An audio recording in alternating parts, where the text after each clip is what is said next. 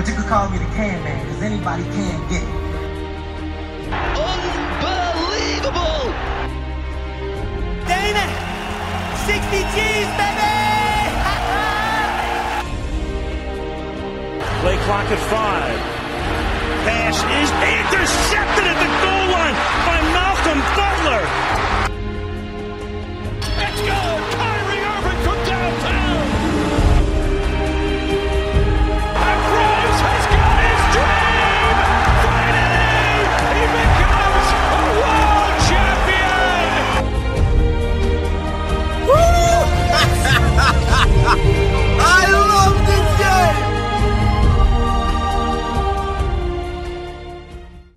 Welcome to episode 54 of the Spitballing Pod. I'm Luke Byron and today I'm joined by Rory Ford, Troy Weaver, Connor Harmer, and Tom Kennett when he eventually gets here. Um, so just as we do a little roundup of the week usually, uh, Rory, how have you been? Yeah, mixed bag. All right at the moment, though. I did. Uh, I, I made my notes as usual. Um, I thought it was quite sadistic of you to ask me to do jiu-jitsu twice this week. Yeah, well, you know, we're getting into the swing of things. We've had a couple of weeks to break in, and now I'm off work on Thursday and Friday. So I thought, what a better way to have uh, two sessions in a week than two days to recover at the end of the week. once a week is more than enough for me. But I mean, it kind of says a lot about this weather that we have in England. That it what it was minus three when I woke up this morning. I've come in and I've had a phone call from my boss, and uh, he said I've seen the weather at the moment. If you need to work from home, then do that. If you need to leave early, do that. Just stay safe. What the hell? Thank you. Thank you. Cheers. It's a bit of wind chill. doesn't want me slipping off the my my drive. Meanwhile, I'm on working outside digging fucking holes and shit. yeah, no, that's fine. If you're in the office, you need to get home. Yeah, my, okay. my drive, uh, when it was icy before, I've literally slipped on the drive, got up and slipped straight back down. Me- meanwhile, there's some school kid thinking it was f- funny to like pretend he was like skating on the ice, so he's just been skidding past while I'm I'm scrambling around like a cartoon. Um, We've got a couple more interviews to drop in over the next few weeks. I'll include our interview with Andre Soukhamthath this week ahead of his fight with uh, Sugar Sean O'Malley this weekend. Um, we got an interview with Brandon Davis coming up following his fight last week. I was saying to Troy, uh, gave him an interview and he actually texted me after to say good luck with the jiu-jitsu. nice guy. He's got no idea what's been going on in the gym, has he? No, honestly, they they kind of split me and Rory up. I think we're both new, and I'm quite a slow learner, so I don't think I was doing him any favors. They've split us up. No, it's just I can't teach you a lot. Yeah. You can't teach me a lot when we're both Makes beginners, sense. so they Yeah. might as well put us both with somebody who's gonna. They've put me this bloke, and I, I thought I was pretty big until I see some of the people that I've been partnered up with mm. who are absolutely terrifying. It's it's when I went to my first ever session at a previous club, and they went, "Yeah, we're just gonna match you up by size." And I'm walking past all these people, I think. He's quite a big lad, and they keep saying, "No, no, you're a little bit, going. a little bit further up." And I'm going, "Oh fuck me, I'm, I'm up with the big lads now." The worst was the f- the first week we came on. I had to borrow a gi, and he's like, "This one, this one's pretty big. It'll fit you." And he kind of looked at me, and I was kind of making a gesture. He's like, "Do you need a bigger one?"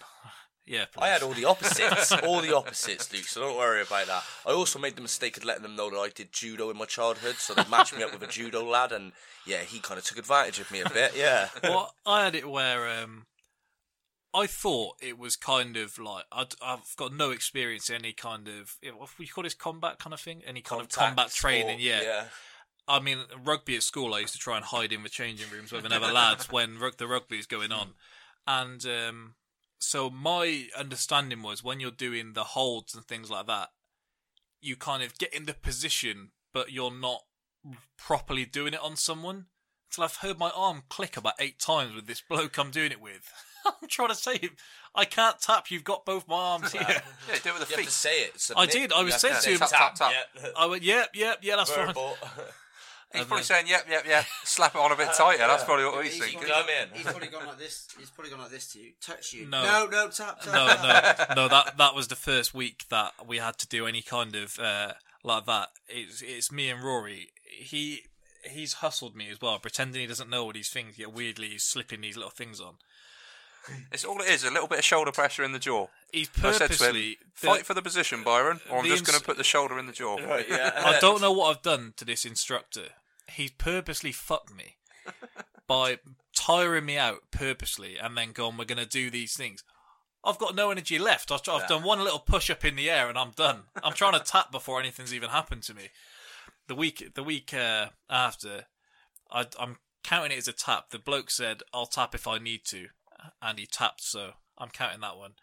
I'd say in, in the early stages of, of learning uh, Brazilian Jiu Jitsu, it's almost as if like you know it's it's just a lot of suffocation going on. I can imagine there's a lot of that happening You- in a case of where like well I can't really get submission, but I can certainly Yeah. use my weight to make you feel as uncomfortable as, as possible, and you will probably tap. Yeah, tap well, the one, that. the one put me in a lapel choke, and then he's finished and he's gone. Yeah, that was really scummy of me to do that to you. Yeah. So, well, thanks then. I remember seeing Amanda Nunes put a tweet out, and so she'd obviously done it to someone, and she put, um, "Is out of order to put someone in um, like an ankle lock in their first session." I was thinking, for one, why is someone training with her on their first session? And two, that it seems absolutely out Yeah, of they- order. yeah, definitely. They don't use foot locks and leg locks and that for a long time usually, do they? she does seem it- she does seem like the type to be doing that kind of ah, thing. Though. yeah. I mean, we- we go again tomorrow. I was kind of hoping it was going to like freeze overnight, and maybe I wouldn't be able to just somewhat. I can have a little rest. Warren, you've been going for three weeks. Yeah, but I got football on Friday, so evens Th- out. three, three weeks. Well, we've been signed up for four. We've only been three times. Yeah, the one week um, you you were working, and I didn't want to go on my own. Yeah, but that's that's, that's not my fault. It was you could have changed your shift. No, good enough. All right, so we, we move on a little bit more. So we're going to get on to the Arsenal game a bit later, but just I when I thought things really couldn't get any worse, at work earlier, I've done a, quite a few emails for the day, so I'm scrolling through Tinder, have a little notification pop up saying you're you got refresh likes. I've wasted the super like early. Spotted someone I know and thought this would be funny if I dropped the super like. Did it. Swiped across a few more times, and there's a bird I used to work with who had the perfect combination of looks and low self esteem. Obviously, he's just come. obviously, he's just come out of a relationship. It was like Big Daddy when they say we wasted the good surprise on you. I'd wasted my super like. Ah. Now she's going to be offended I didn't get to use the super like. I was trying to perfectly articulate, and so I was in a mix between Premiere Derriere because this was when she walked around the office. She didn't really say a lot, but it was all right to look at how she was walking around. I can't believe you say these things, knowing that people you work with probably. She doesn't. She doesn't work there anymore. She So left. She's quite fine. quiet. Yeah, so that's fine. I probably would have said worse if if we'd matched on Tinder. So it's probably it's probably a let off. I think I've said before. I think it's out of order if someone doesn't return your super like because you could have saved that for someone else. So the least they can do is accept it and not respond. Just at least give you the one extra little match. I don't really know. Been that. so far at the game now, yeah. I don't know I the have ins no and outs idea of what it. you're talking about. Well, I'll let you know if we do eventually match. But did it, she was once in my dream, but that was not not that kind of dream. It was weird. Literally, I was just robbing a bank and she was just there. there. An accomplice, yeah. I wish I did have an accomplice, but no, obviously not.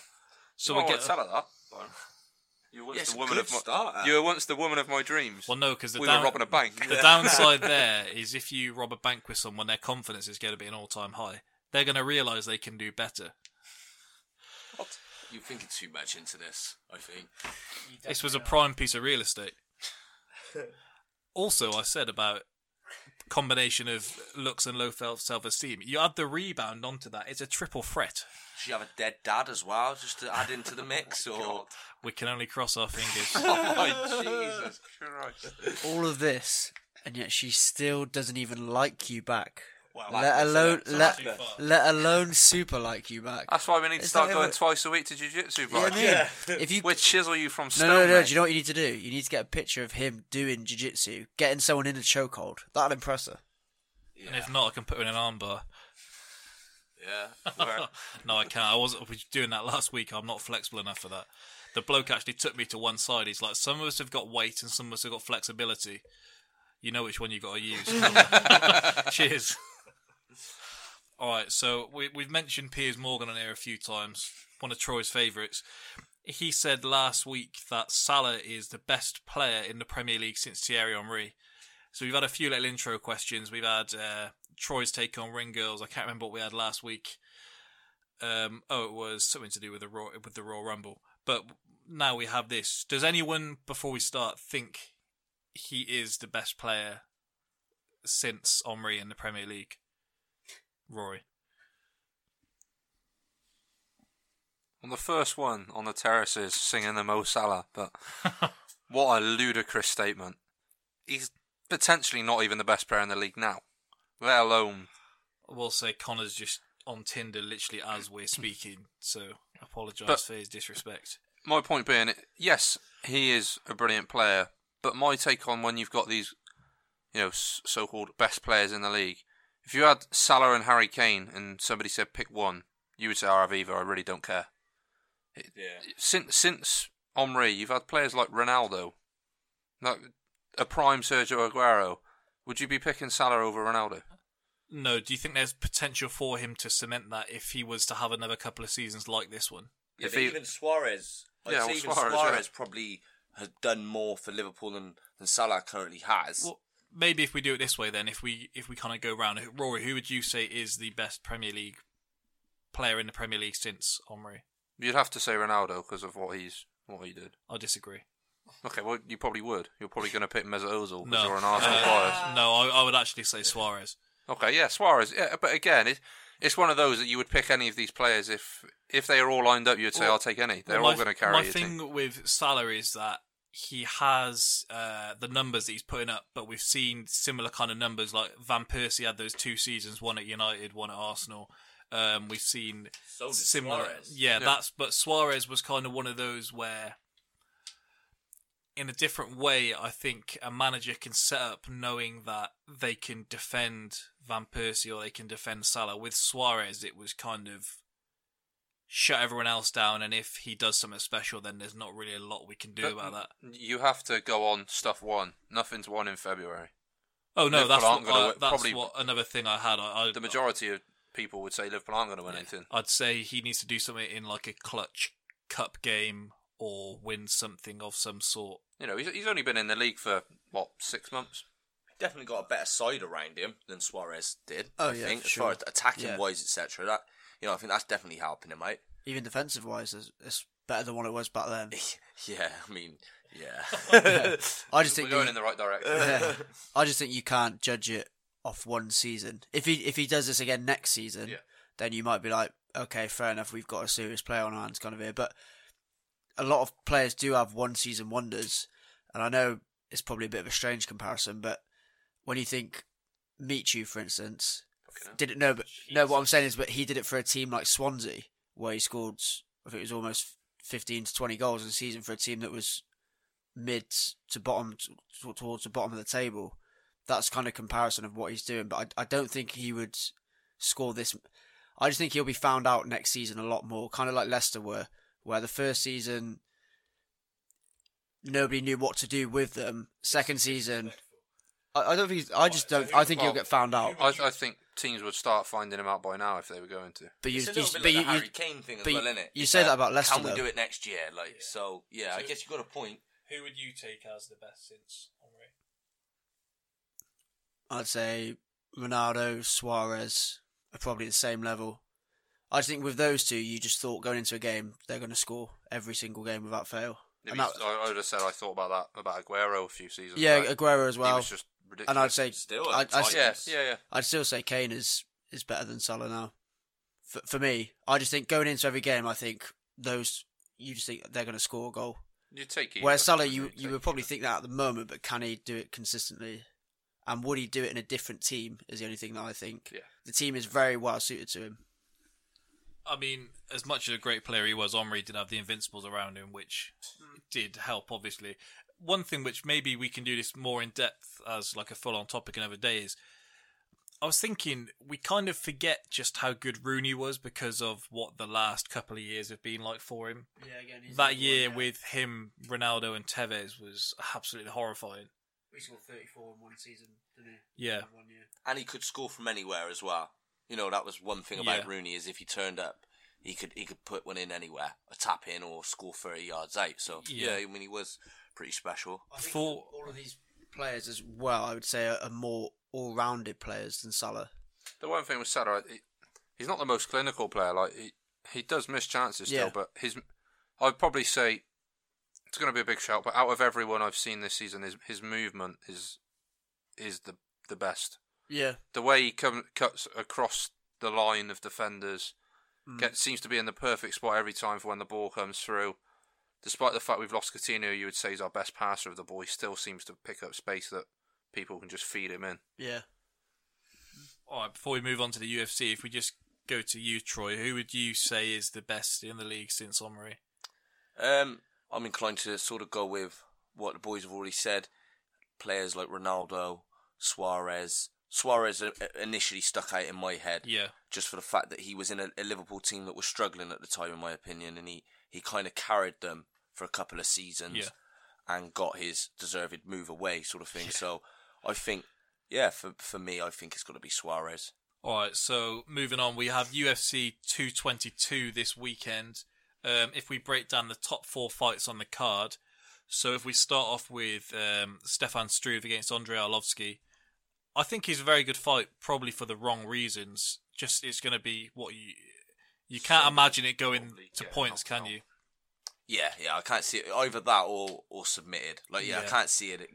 I can see Steph- Stefan Struve personally winning by submission. I That's how I was going to call it. In my, I mean, in kind of uh, like a, if we were to kind of explain the fight in layman's terms, it's a heavily damaged, washed up 29 year old against an even more heavily damaged 38 year old.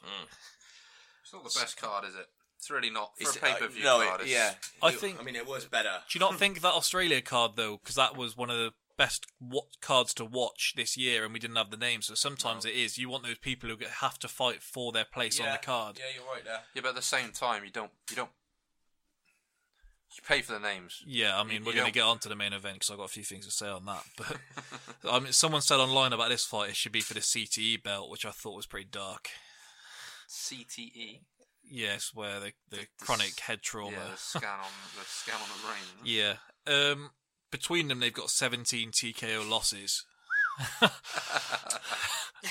so we're not selling this too much, but I think and, Str- and, and uh, Arlovsky's coming off of five losses. I he think. he's got the one In win. He's got the one win which he had over Junior Albini, which if you don't recognise the name, he's the guy who has a nappy into the ring. Oh It yeah, was a and horrible he even and he pulls his uh, fucking Yeah. trunks Yeah, up. he looks Yeah. alright. weird guy. Yeah, it was a horrible, horrible fight. Yeah, it was. He got the Arlovsky Very fight. man, yeah. he got the Arlovsky fight from uh, beating Tim Johnson, the guy with a massive mustache, and he sparked him early doors, so you couldn't really tell how good he was then, Right. and then that kind of showed it. They're saying maybe um, they're going to put him in with two of Tuivasa next, which would be a good fight yeah, to see whereabouts he is.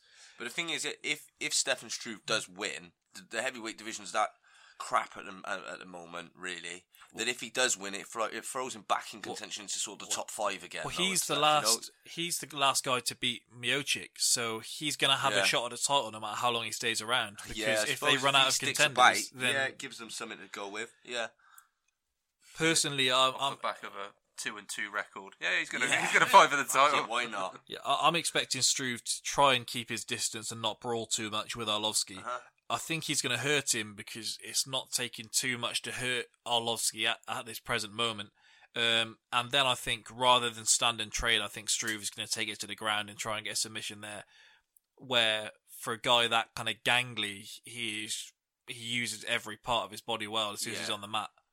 He he for him, like you say, most people at the size is an advantage. For him, it's like a disadvantage, isn't? He he fights horrible as a tall guy. He doesn't use his reach. He stands tall. He slaps his jabs out Yeah. horribly awkward. Like Yeah. someone punches him, and he's one. He puts his chin Hangs his right up chin there, right just up. waiting for you to clip it right on the Uh, bottom. Yeah, I always remember when Hunt broke his jaw.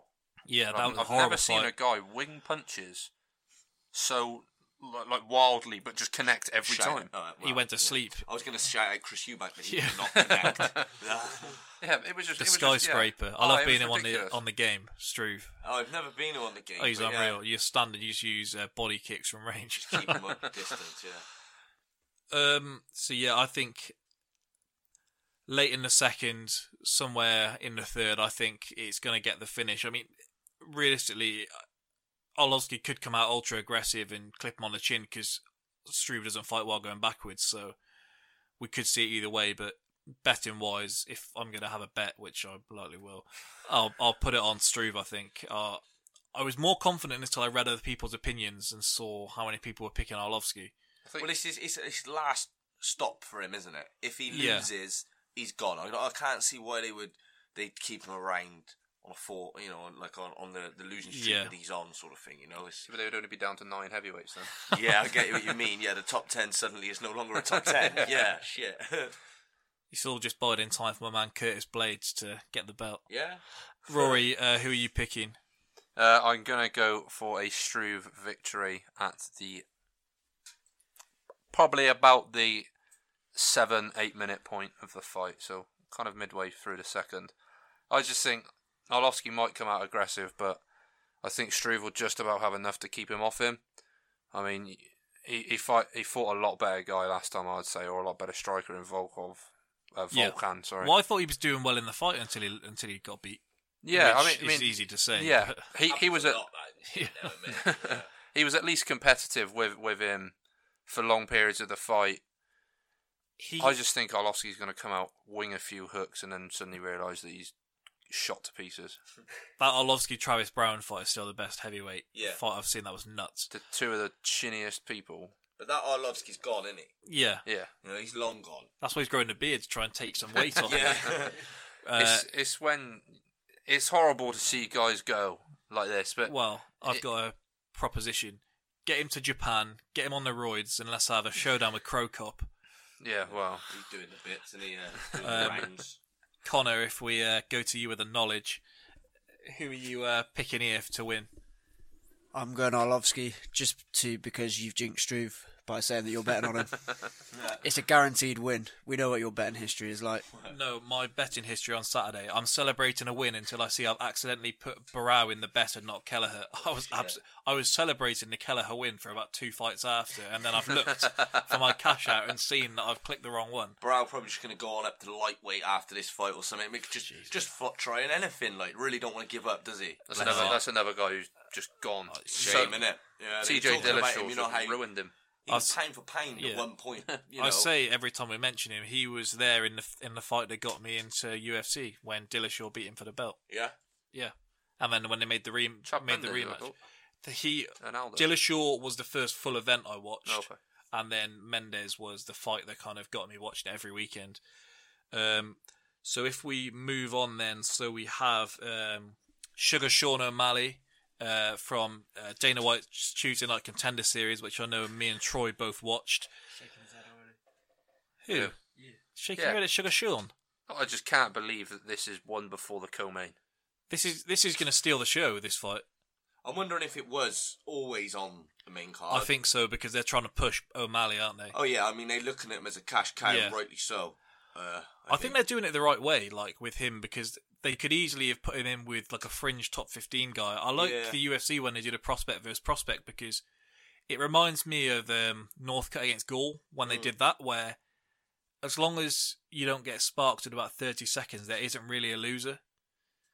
I think The thing that- is though, Soukhamthath's, if that's how you pronounce his Yeah, name, it's like correctly, yeah, but I, I don't know too much about him. I, I but I watched his last fight against Luke uh, Sanders. Yeah, like, yeah, Yeah. I watched that earlier, and he wasn't all too impressive until he got the victory. yeah, the the thing was, um, which if you watch a couple of his fights, he's always in exciting fights.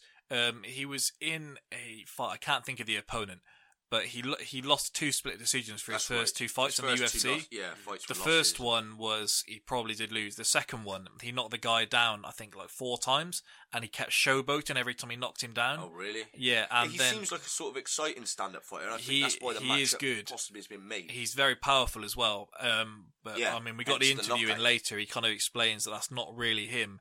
And then with what I think is going to happen here is O'Malley is almost like when you first get the new UFC game and you just start just button Yeah, bashing and seeing every flashy kick. He's looking punch. 50k. Yeah. a million percent. He's looking that bonus. He does the things like he misses a like spinning wheel kick and he'll follow through with the elbow on his Mm. way back through and stuff like that. And he's got the whole like big hair. I mean, this funny. this d- this He's also got a lot of. Uh, he's a, similar to Paddy Pimblett. He's got a lot of uh, he room looked to manoeuvre yeah. through the weight classes. They're still both young, and they're like, and I- and like Paddy Pimblett's like five eleven. Sean Yeah. O'Malley's like five eleven. there's plenty of room there for him to you know progress through Yeah, his career. This, I mean, I've got him on Instagram, and he posts a video smoking weed almost every single day. Oh really? It's surely that's not good for your cardio. Surely you're just doing doing yourself in every. I know it's like Nah, smoking normally. too bad. Nate Diaz. I was about to say. Well, yeah, the ever heard Diaz, but they're kind of like anomalies, like Or, and even Joe, uh, Joe Rogan spoke about it recently as well. How he he feels everything ten times better when he is high Yeah. and he's tr- working out. I type did wonder about it because I thought Helps with uh, inflammation like, as well. Yeah, but I know. Have you thought maybe I should try this with my jiu-jitsu? Is what you're thinking? yeah. That's what Rogan and Diaz, uh, Eddie Bravo, sorry, Yeah. used to do back in the early days, when they'd they'd hit mad bongs like. I'd have a and then nice little nap on the It's on the mat.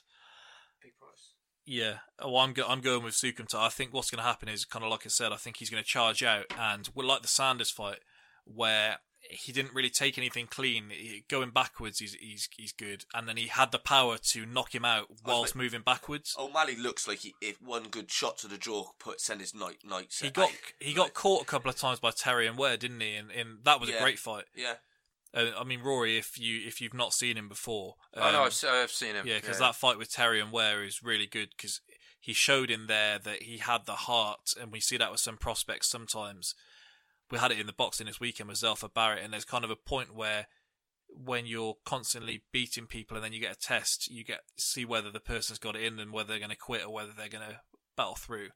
His cardio wasn't great, but then he did have uh, second wind. I think it's only going to go to the ground if one of them's trying to nick like a takedown to win the It round. doesn't seem like like yeah, like either of them gonna want to take that fight No, to the because ground. they keep saying O'Malley does have jiu-jitsu, but it seems like one of them where it's easy to upload pictures on the mat when you're not doing it in the cage against someone who's actually trying to sprawl against you. O'Malley jitsu or some shit as well, doesn't he? And, yeah. And if he does try and get the highlight reel or whatever is going on, because he does have the full hype train behind him. I mean, I'm on it, but I'm also on the Soukhamthath train, so the Asian sensation. You're basically on the fence. No, no, I do fully want Soukhamthath to win. I think both fighters though have got to look at this as, as a massive opportunity. Yeah. They're on a main event, uh, well, on a, on a main card in a pay per view, um, and they, you know, they both could grab some headlines. Well, I thought as well the UFC doesn't really have like a big Asian star, and they're trying to branch out. They wanted to have the African thing with Ngannou, and there is something there. They said that was maybe one of the reasons he was going to be on the main card because he's um, Laotian, which I'm not entirely sure where it is. Yeah, but he he's got that on his uh, shorts, and he's the first guy to do that. And I mean, said Oh. I got put the interview in later, but I think if you can get him on the mic, then he's a very interesting guy to listen to, and I think they can sell either one, so they're sorting themselves either way. Who you who are you going to go with? I was, I was gonna go. Uh, well, I'm gonna go with O'Malley. Uh, I think he's gonna go with a. Sto- he's gonna get a stoppage in the fight as well.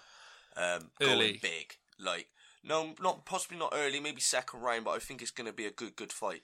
I, I think both fighters know that this is a big opportunity for them both, and they're not gonna come at it half-hearted. I don't think. Yeah. So yeah, I reckon it's gonna be a good stand-up little battle. I'm going to go with late in the second. I think Soukhamthath gets it done, but I think they're both going to have success. I don't think it's going to be a rollover either way. No, no.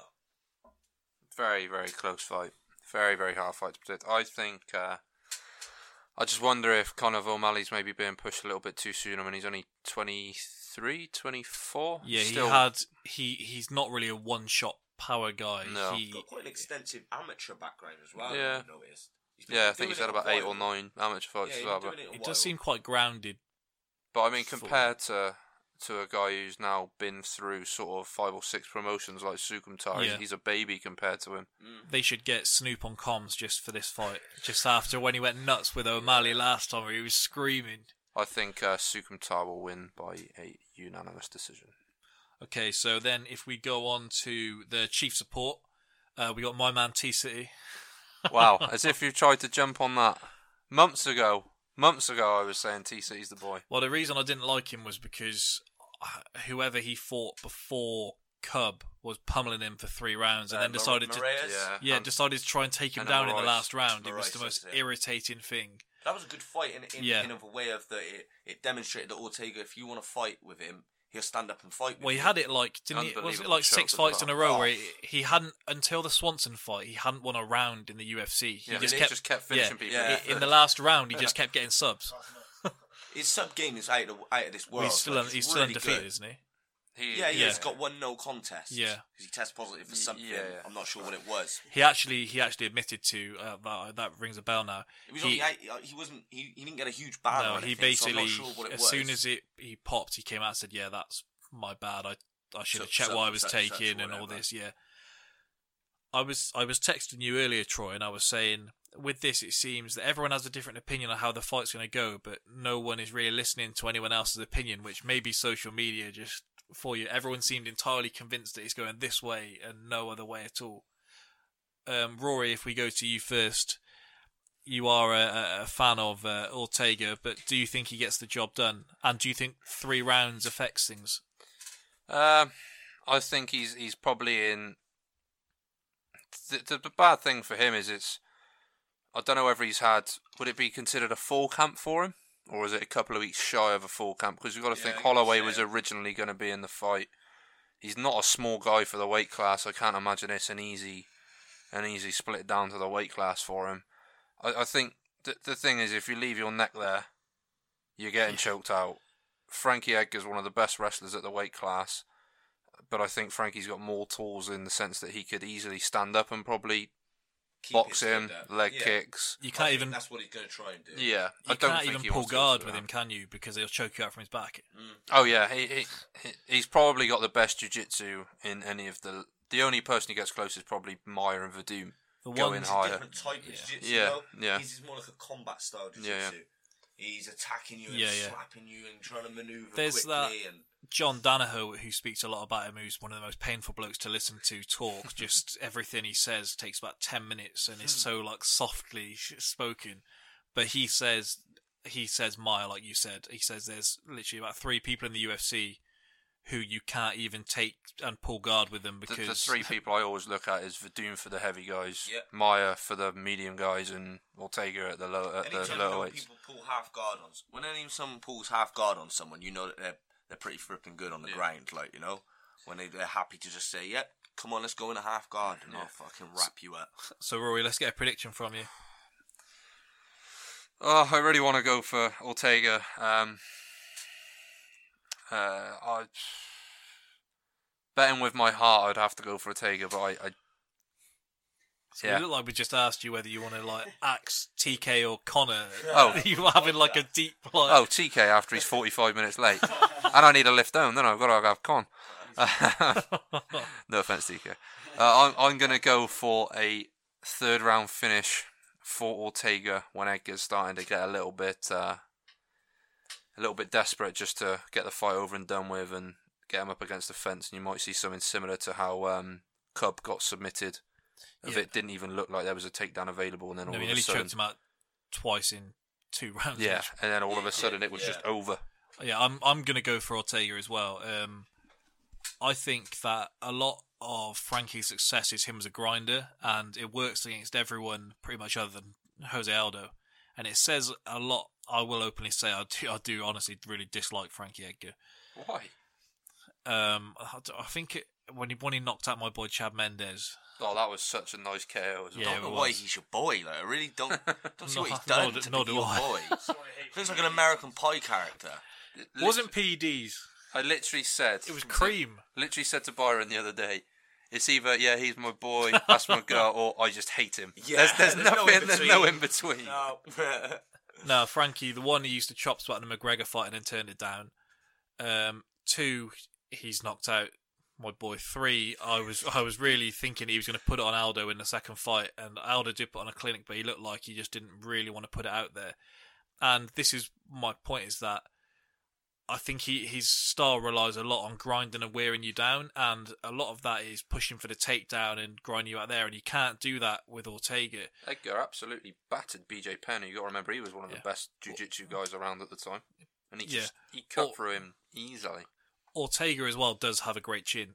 Like you can drop him, Yeah. but he's he's not going to go out. He's been in with some tough guys, um, like lately. Yeah. Like Cub Swanson, Clay Guida. They're they're they're scrappers. Yeah. You know what I mean? So he's he's ready for this fight. He's also had a few good few five rounders under his belt. Obviously, I know what Frankie has too. Uh, Yeah. but it's a shame. That's the only thing that's, that's crap about this fight is that it's three rounds. I can't see it Yeah. even lasting the three.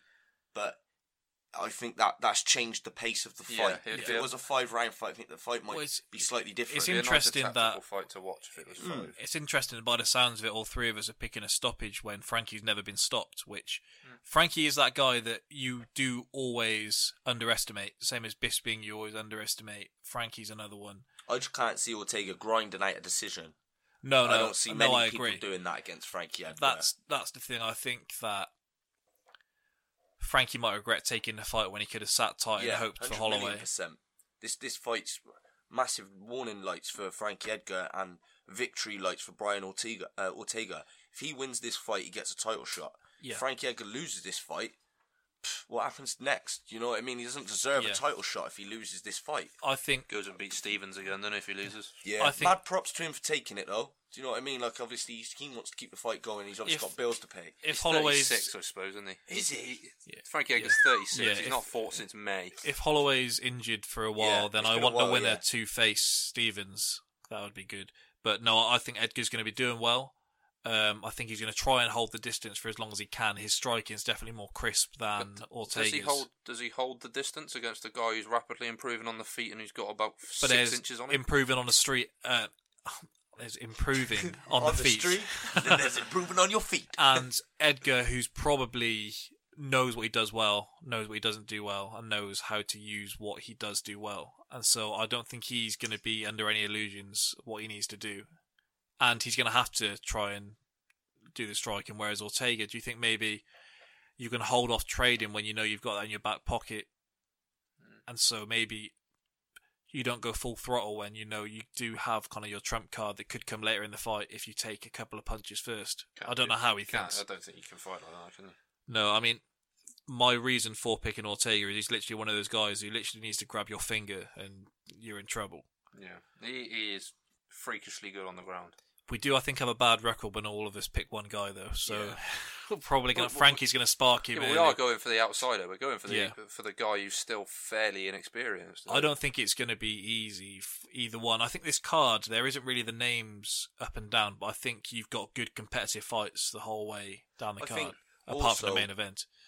Touching on what you said about Demian Maia, you know, and the similarities. Um, yeah, the difference being the, the well, the main difference is Brian Ortega can and has shown he is very well adept to standing up Yeah. and fighting.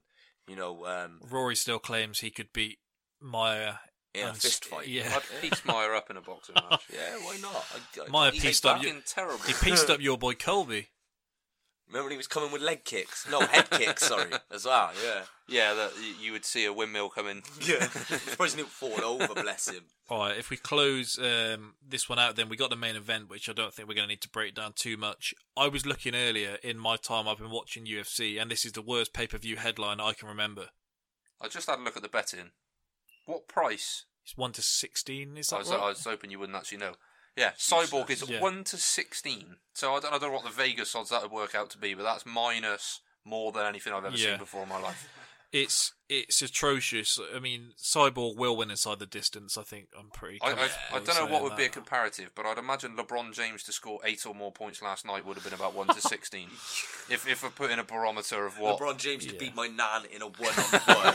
yeah, the same. Yeah, if, if I'm putting in a barometer of what would be like a similar price for the American listeners, I'd imagine pricing up LeBron to score eight. Aside from injury, it happens. yeah, kind of thing, gonna like, happen, do you know what I mean? Yeah, yeah. Um, I mean, yeah, as I said, it's it's it's the worst headline I've seen. I mean, we're going to hear a load of junk about her being the pound for pound women's best ever. She can compete in boxing because she sparred Claressa Shields. She's a huge draw. Hopefully, this She's not, clashes though, with? Wilder Ortiz, and I can just switch over. She's really not a huge draw, though, is she? Like, I don't know what No, it is she, about well, she's Cyborg. Brazilian essentially, which is that's you get a certain amount of numbers for being Brazilian, and Yeah. she's ducked Amanda Nunes. So, and I don't even I'm not even thrilled about that fight, but it's better than this. Yeah, exactly. Yeah, it's the only fight really that makes sense for her. For me, take. I'd have Nunes on a pound for pound list above Cyborg purely on the basis that she's actually beat someone oh, Other competent. Yeah. yeah, yeah. Her best win is home for Cyborg, and the size difference there said a lot. People make out that was a clinic, which tells me the hype train is fully on because it wasn't. was as, I, don't, I think it was a bit closer than people made yeah, out. I mean, people I make out. said- people say it was five 0 I said it was four one, but they they weren't they weren't Disrespectful. But they, yeah, but they weren't massively like she's dropped her twice in every round. Massive No. differentials like Yeah. that. No, All right. close rounds. Let's uh, close out our UFC kind of discussion here. Um, for the same event, Conor McGregor posted uh, on Instagram last week saying he was ready to step in for Max Holloway and face Frankie Edgar. Not giving our predictions for Cyborg then. I, s- well, as I said, are we all saying she's going to win inside the distance? I know, an assumption, yeah, yeah. I and thought we were all going to give her how many minutes does it go? Yeah. well, nobody, nobody responded. You, if you have a different prediction to Cyborg KO, then go ahead. Yeah, Cyborg by death. Not go Death too dark. Um, so yeah, McGregor said he'd step in and face Frankie Edgar. I just wonder what everyone's thoughts were. One, does anyone think he even reached out to the UFC seriously, or do you think he asked for ridiculous cash for a start? I'm, I'm assuming. Oh yeah, he would have asked for a lot of money, wouldn't he? Like just to step in on such short notice and yeah, ride in on a chalice. No, I can't really see it to be honest. Pe- I don't think it was happening. People are commending him, saying, "Oh, what a great guy." I mean, he's backed into a corner. He's got Tony one side. He's got Khabib the other. Khabib time. There is no surprise he's trying to go down, not defend his belt again.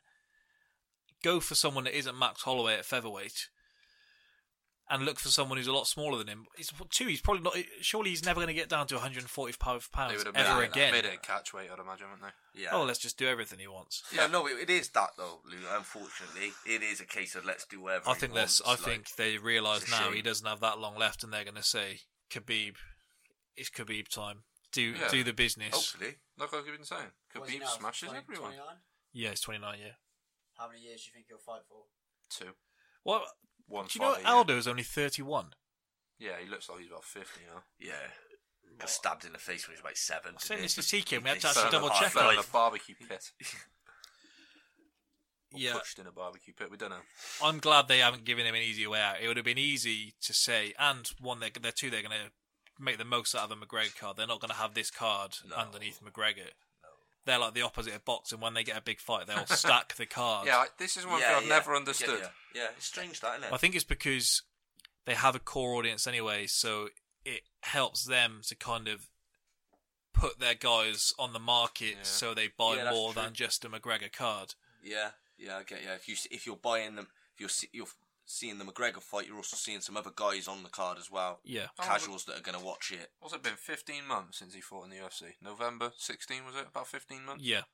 Do you, well, but one, longer than that since he def- uh, since he's def- well no he's, He's never, never defended, defended. the Never title. defended. one thing Um, That, that was against Alba. but yeah, they've said since he since he won his first bout, I think it's been over like Yeah. 700 days or something like that. One thing that I'd say is worth noting out for is that they've put Artem on the Tony versus Khabib card, so you'd imagine Conor is going to be there for that fight. And they're just using Lobov as a bit of bait to Yeah. try and catch McGregor. Yeah, pretty much. Fuck it.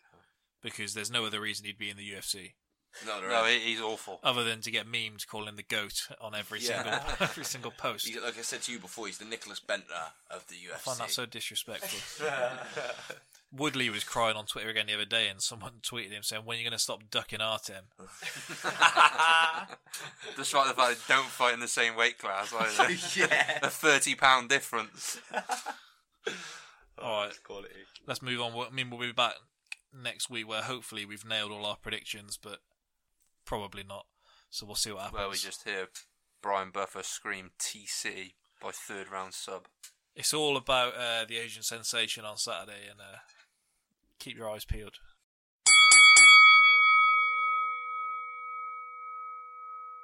We referenced it earlier. We'll now get into it. Arsenal embarrassed in the League Cup final against Man City, losing 3 0. I'll start by saying before any one of you say it, because I'm sure one of you was going to say it. It's Man City. If any of you are going to say that, let's just pack up the cup. No one compete. No one bother. If it's if it's I just wasn't City, say that. because someone I said that. I had three people way. say it to me at work today, and go, "Well, come on, it is City." so Yeah, competitive at least. we're a bigger club than City. We should be competing to be a bigger club than City. Wenger, this is the topic we're going for here. How the hell is he still employed this morning? Right, this is one thing I have taken serious issue with. You've not just been bowled 3 0 by Bournemouth, West Brom, Huddersfield, somebody near the lower echelons of the league. You've lost in a cup final. It wasn't the way. Um, first of all, the cup final we it was beat. the way. First of all, we That- beat we beat Norwich, we beat Doncaster, we beat Chelsea. West Ham, then Chelsea, who played poorly. We played okay, and then City. If we had lost to a moment of genius from Silva, De Bruyne, Aguero, rather than You did. Just three different moments. a centre back whimpering because he's been nudged. That was the worst thing I've ever seen. He doesn't even rather than track back, he's putting his arms out like this, complaining. The second one, they're claiming it's offside. It's not. Just because a player is stood in front of the ball doesn't mean he's distracting the keeper. What was the keeper doing before this rule was put in? He wasn't in the way to keep. No, it was literally there was nothing when they were saying they were going to look at it. I would have been happy at the time. Don't get me wrong, but in for the grand scheme of things, if that's ruled out as a goal, you're going to rule out almost every single goal when VAR's in because you can look at someone's toes over the line and say he's distracting the keeper. Third goal, it's a nice finish, but it's absolutely pathetic when a bloke that size is muscling people out of the way and able to just walk around the box. Look at the team selection for a start. You've dropped Iwobi, congrats. You've put Calum Chambers in there. Ospina, I was happy came in. Looked like, honestly, it took me back to the days of when we had Fabianski and Vito Mannone competing for the shirt. Chambers actually thinks he's a good player. he had the nerve to say the other week, these are the years where I need to be playing, as if he should be starting for Arsenal. I mean, he he's fortunate that maybe he does have a chance because he has Mustafi and a half dead Koscielny who's not getting off lightly here because you can't be at the club this long and still have no command to any of the players around you. If they can't take a, you shouting at them, then they shouldn't be on the pitch. And if you aren't confident enough to shout at them, then you shouldn't be a centre back because you're supposed to be a leader. Now, this is what just get into. People have been saying the last couple of years Wenger stayed in the job because he's won the FA Cup, which is papered over the cracks in effect. I was happy at the time, and I have said after the last two cup finals that he has just it has just papered over the cracks. The one was against Villa, the one was against Chelsea, which we did deserve to win, but still we came fifth that year, so didn't really do much. Now, if you look at the seasons when we've won the cup, so if I go back to the last three we've won, 2013, 2014 was the last one. It was the first one of the most recent three.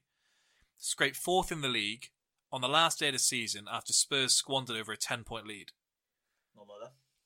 Papered over the cracks. We celebrated saying the St. Totteringham's Day thing, which, yes, good for a day. Then you actually, the season carries on and you think, at one point um, for that season, we led the table for most of the season. We spent more time on the top of the league than any other side and still had to push for fourth. Went out the League Cup to Chelsea. In the Champions League, we lost 3 1 on aggregate to Bayern in Europe, which I was annoyed with at the time. If only I had known what was coming, then maybe I wouldn't have quite been so annoyed. Then we go to 2014 2015. Won two out of the first eight league games. It, we, we lost the first game in the season to West Ham, where people claimed Reece Oxford had Özil in his pocket, which was the most ridiculous claim ever when he barely touched the ball. But still, we had the whole. We had the whole build up before. Cech's going to get you an extra 20 points a season. He concedes from 40 yards. Maybe the best meme ever when it's him running down with the money in the bank saying, I'm just going to cash my 10 points in. so we won two out of the first eight. We celebrated drawing Monaco in Europe. Look how that went. We pulled it. We pulled a goal back in the home leg. Chamberlain then decides to run completely down the other end, give the ball away, and we conceded to a Berbatov goal right at the end. And then nearly pulled it back, and people said, "Well, they did well. They showed a lot of fight, nearly coming back in Europe. Not not good enough." Finished third and celebrated it. Went out of the went out in the first round of the League Cup to Southampton with a near full strength side. It was one of the best goals I've seen. I think it might have been Martina. Can you remember the goal? Uh, he scored an absolute pinger from about 40 yards out, like on the bounce. It's just Is it flown the in. one where he's bent it? Yeah. And it's literally hit a bouncing ball and it's swerved and gone all over the place. More bent than some a things you can't say these days. No, you can't say these things these days. exactly, that's what I'm saying. Calling people out who do say it is wrong. Okay. 16 17. Worst ever season under Wenger. We've come fifth We've lost to Southampton again in the League Cup. Good cup team. We've then lost 10-2 to Bayern in Europe. and we're supposed to be all over the moon because we've won an FA Cup at the end of the season. You were quite happy with that, I think. I was. I declared it the best day of 2017. Groves also won the world title on that day. It didn't. Then, two days later, everyone enjoys a cup final. The, the League Cup, I would have celebrated like the Champions League yesterday if we'd won it. Before the game, I was saying that I wasn't too fussed. Within 30 seconds, I was howling at the TV. Any cup final, whether it's the Community Shield, whether it's the League Cup, whether it's God knows what, if Connor rolls his eyes at all after that treble they celebrated last year, that treble. you're going to be happy with a cup, and you can't go into a cup final and perform like that. And it has to start with the manager at the top. He's the one setting the mentality of the players. It's summed down to the players on the pitch. Wilshere looked like the only one who was actually prepared to fight to be on the pitch. Oh, there we go. And then he's actually reversed that when he's come out and said, "We're not one to make excuses." But the first one was a foul. The second one was offside. Fernandinho should have been sent. He's actually Everybody- he's actually put this on Instagram just before you've got here. Oh, Everybody absolutely smokes Wiltshire's poll. And he was shit yesterday. Well, for Yeah, one, He was fucking terrible. For one, you've just committed cardinal sin saying Wiltshire. It's Wilshere. Do you call him Eubanks as well? No. I call him prick. You know what I think about them two. It's just it's position. who? Oh, God. All this. Wilshere, oh, your best God. player, and he plays him left midfield.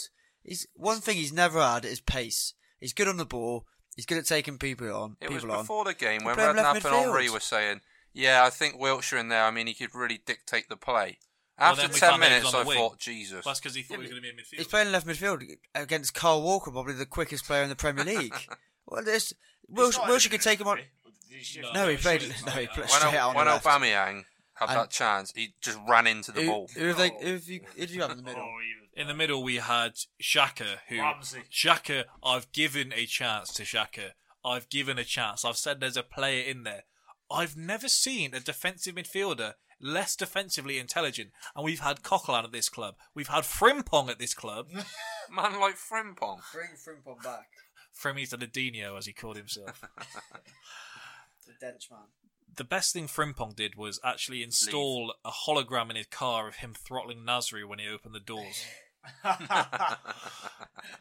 Xhaka is genius. To be fair. there's people making moves. First of all, Wenger has managed to turn Aubameyang and Lacazette into two lifeless strikers, and he's only had Aubameyang for a month. Three games, that was, It's a talent. Third game, it's wasn't it, a yesterday? Third game, yeah, and he's lost two. It's the lack Both of at Wembley. service as well, though. Yeah, Arsenal used to be a team. Oh, Arsenal were a team that used to create at least probably 15 to 20 chances a game, I would You say. might you might pop round four or five passes in midfield. you're that's not telling what me Aubameyang no. needs. The foot what He needs you do kind of behind. need that. You do need to draw them in so there's room behind the back. Or No, but my, my point over. is they're not playing that final ball. Well, a thing like yesterday is they're so defensively minded, Arsenal first. So when they go forward, City have about eight players on one man. So it was needless. His he was literally just relying on sheer pace and no real ability to get past. Is he as quick as what people make out? He- Because yesterday, Yeah, he is very quick. One Kompany caught up with him. That Didn't one chance. He I- was already there and he ran ac- across. No, but I, I think if you're that fast, you probably get away from com- Kompany's and al- got no legs left. Exactly, and, and also the other chance where Bravo came out to kick the ball, Aubameyang I thought would have nipped in there With and both, got the ball. with both of them, I don't think it's like a pace. He didn't want it. He didn't want to get in no, there. no, that was no, no, no, which no, no, fits no, in. To no. be fair, fits in beautifully No, with the rest no, of the squad. no, didn't want no, it enough. No. The second But one. okay, everyone else didn't want it enough, but he did. no, no, no. I don't think it was a case of not wanting enough. One, I think he has. When you're out of the game that much, I don't think you're expecting a keeper to be just as brain dead at the other end and still get an assist for a start. But he was just. I won't say just as bad as Ospina, but he was bad yesterday. Bravo. And I don't think you are anticipating that, and then he's kind of struggling to get on it. He's eventually got a foul, but so I don't think it's a case of him not wanting to get it. But two, he Oh, he is he is the type of player who we knew before we signed him is going to sulk if it's not going his way. And so when you're, Should probably think of that before signing. what options do you have? Because it's that, or you keep putting Welbeck on, which I'm sure Wenger yesterday Yeah, was was like- like, things are can't get any worse. How can I actually piss them off more? Still Welbeck and a Let's Wobie. Welbeck and Iwobi on. No, do you know what? I, No, because a bloke at work has come into my office earlier and gone, you know what I think the issue was? We didn't start Iwobi. I, I was going to say I think you should have started Welbeck yesterday. And that's, that's honestly, honestly, I think you should have started Welbeck yesterday. I you don't know how watch Welbeck him- does it. do I don't you know how he watch does it. him honestly. play football? He just Yeah. convinces people.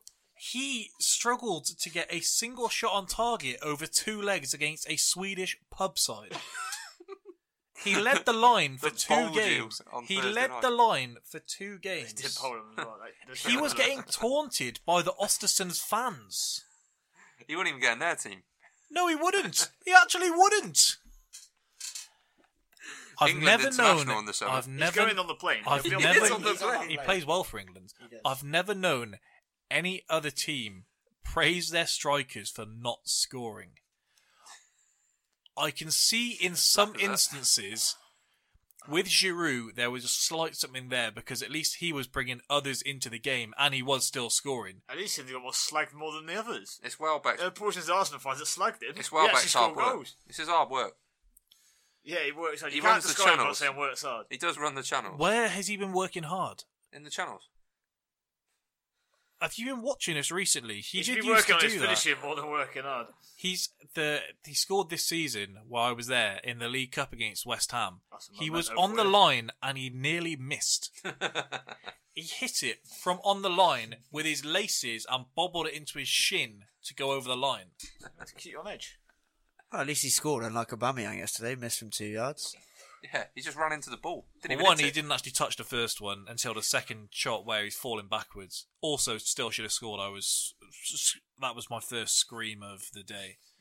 Which First of many. I actually know that that the last half an hour I tried to um, like you did. smother myself on my duvet just by lying face down, just hoping it would happen because that game was t- that game was. It's like a metaphor for that Arsenal team, to be honest. That second half. That's basically Did what you they see? Did you see Henry after the game? Yeah. He said, and he summed it up perfectly. He said Better than Gary Neville did. he well he actually said Any it one of more seven. from one of all seven. from the heart. Yeah. And he was saying, you see some of these games, like the game against Everton, and there's people phoning them up saying, you need to stick this Arsenal game on. Like, look at the way they're playing. Maybe they click because this was Aubameyang's first game. He's like, how do you get excited when you know the next game you play, you're going to have a game like West Brom or Bournemouth or this? He's like, there's literally, there's no reason to get excited at Arsenal because when you do, all it does is make it hurt more when it does happen. I thought it was going to be the second League Cup final I've watched where I was in tears at the end, and it was close not to being at that level. The Obafemi Martins. We don't actually say that name. Did you cry at that time? Yeah, floods. What, those actual tears? Yeah, How old were you? About 20. I was in second year of sixth form.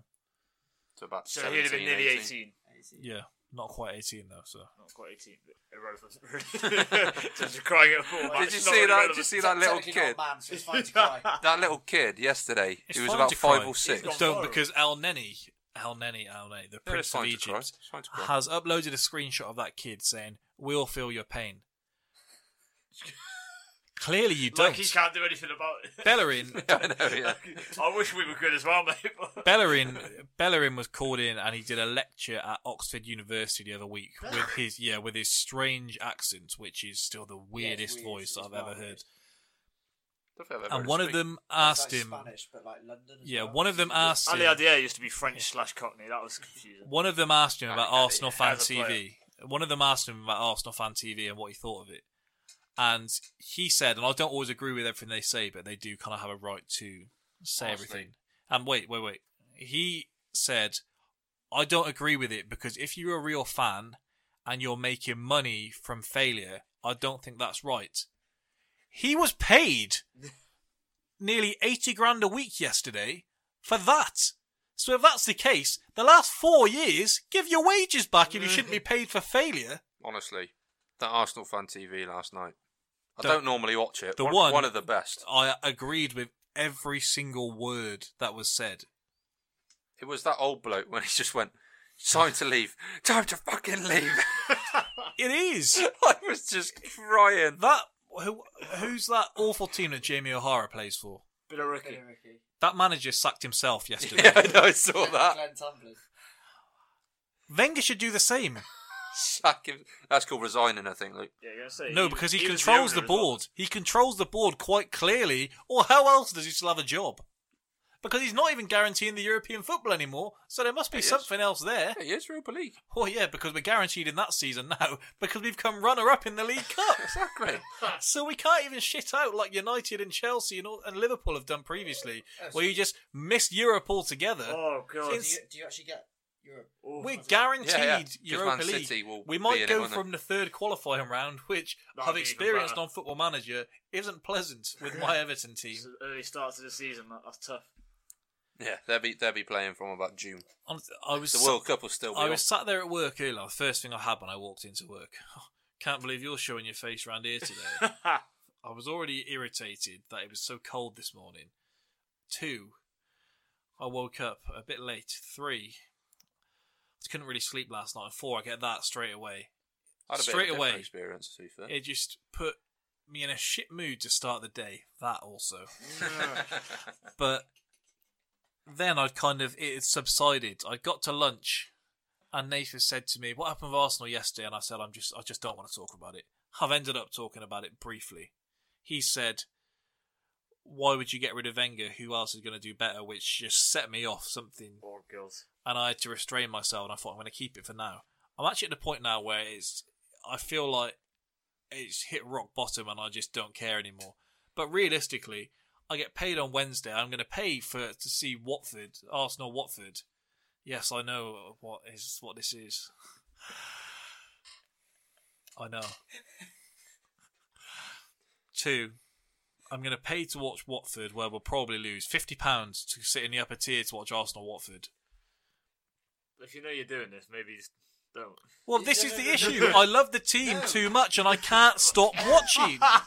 You, you're not the main issue, but He, fans. he, he does. Have, but- he does have some but you, issues. you fans are the issue a little bit No, By- no, by- I know what you're going to say. by paying and turning up and still watching it. No, Well, a you lot need don't. to, They still if- get quite a and, few if, and, if, empty and if you do watch it, they need to protest against it if they if they want to. because protesting clearly doesn't work. If the protesting worked, Wenger wouldn't have signed a new deal. That was as bad as I've ever seen it. We were in an FA Cup quarter final, and it wasn't even enjoyable to be at the ground because it was that horrible. I saw a fully grown man drop to his knees when we passed backwards. it couldn't get any worse than that. They always say Wenger sees out his deals like it's some like kind of like Lannister thing. He has to see out his contract. he does. Come on. To be fair, he does. if he wasn't sacked last year, he's not going to be sacked this year. Because realistically, there's enough shite teams in the league that we can't be that low down. And I may jinx it now, and in a weird way, I hope I do, because it has to get bad before it can get better.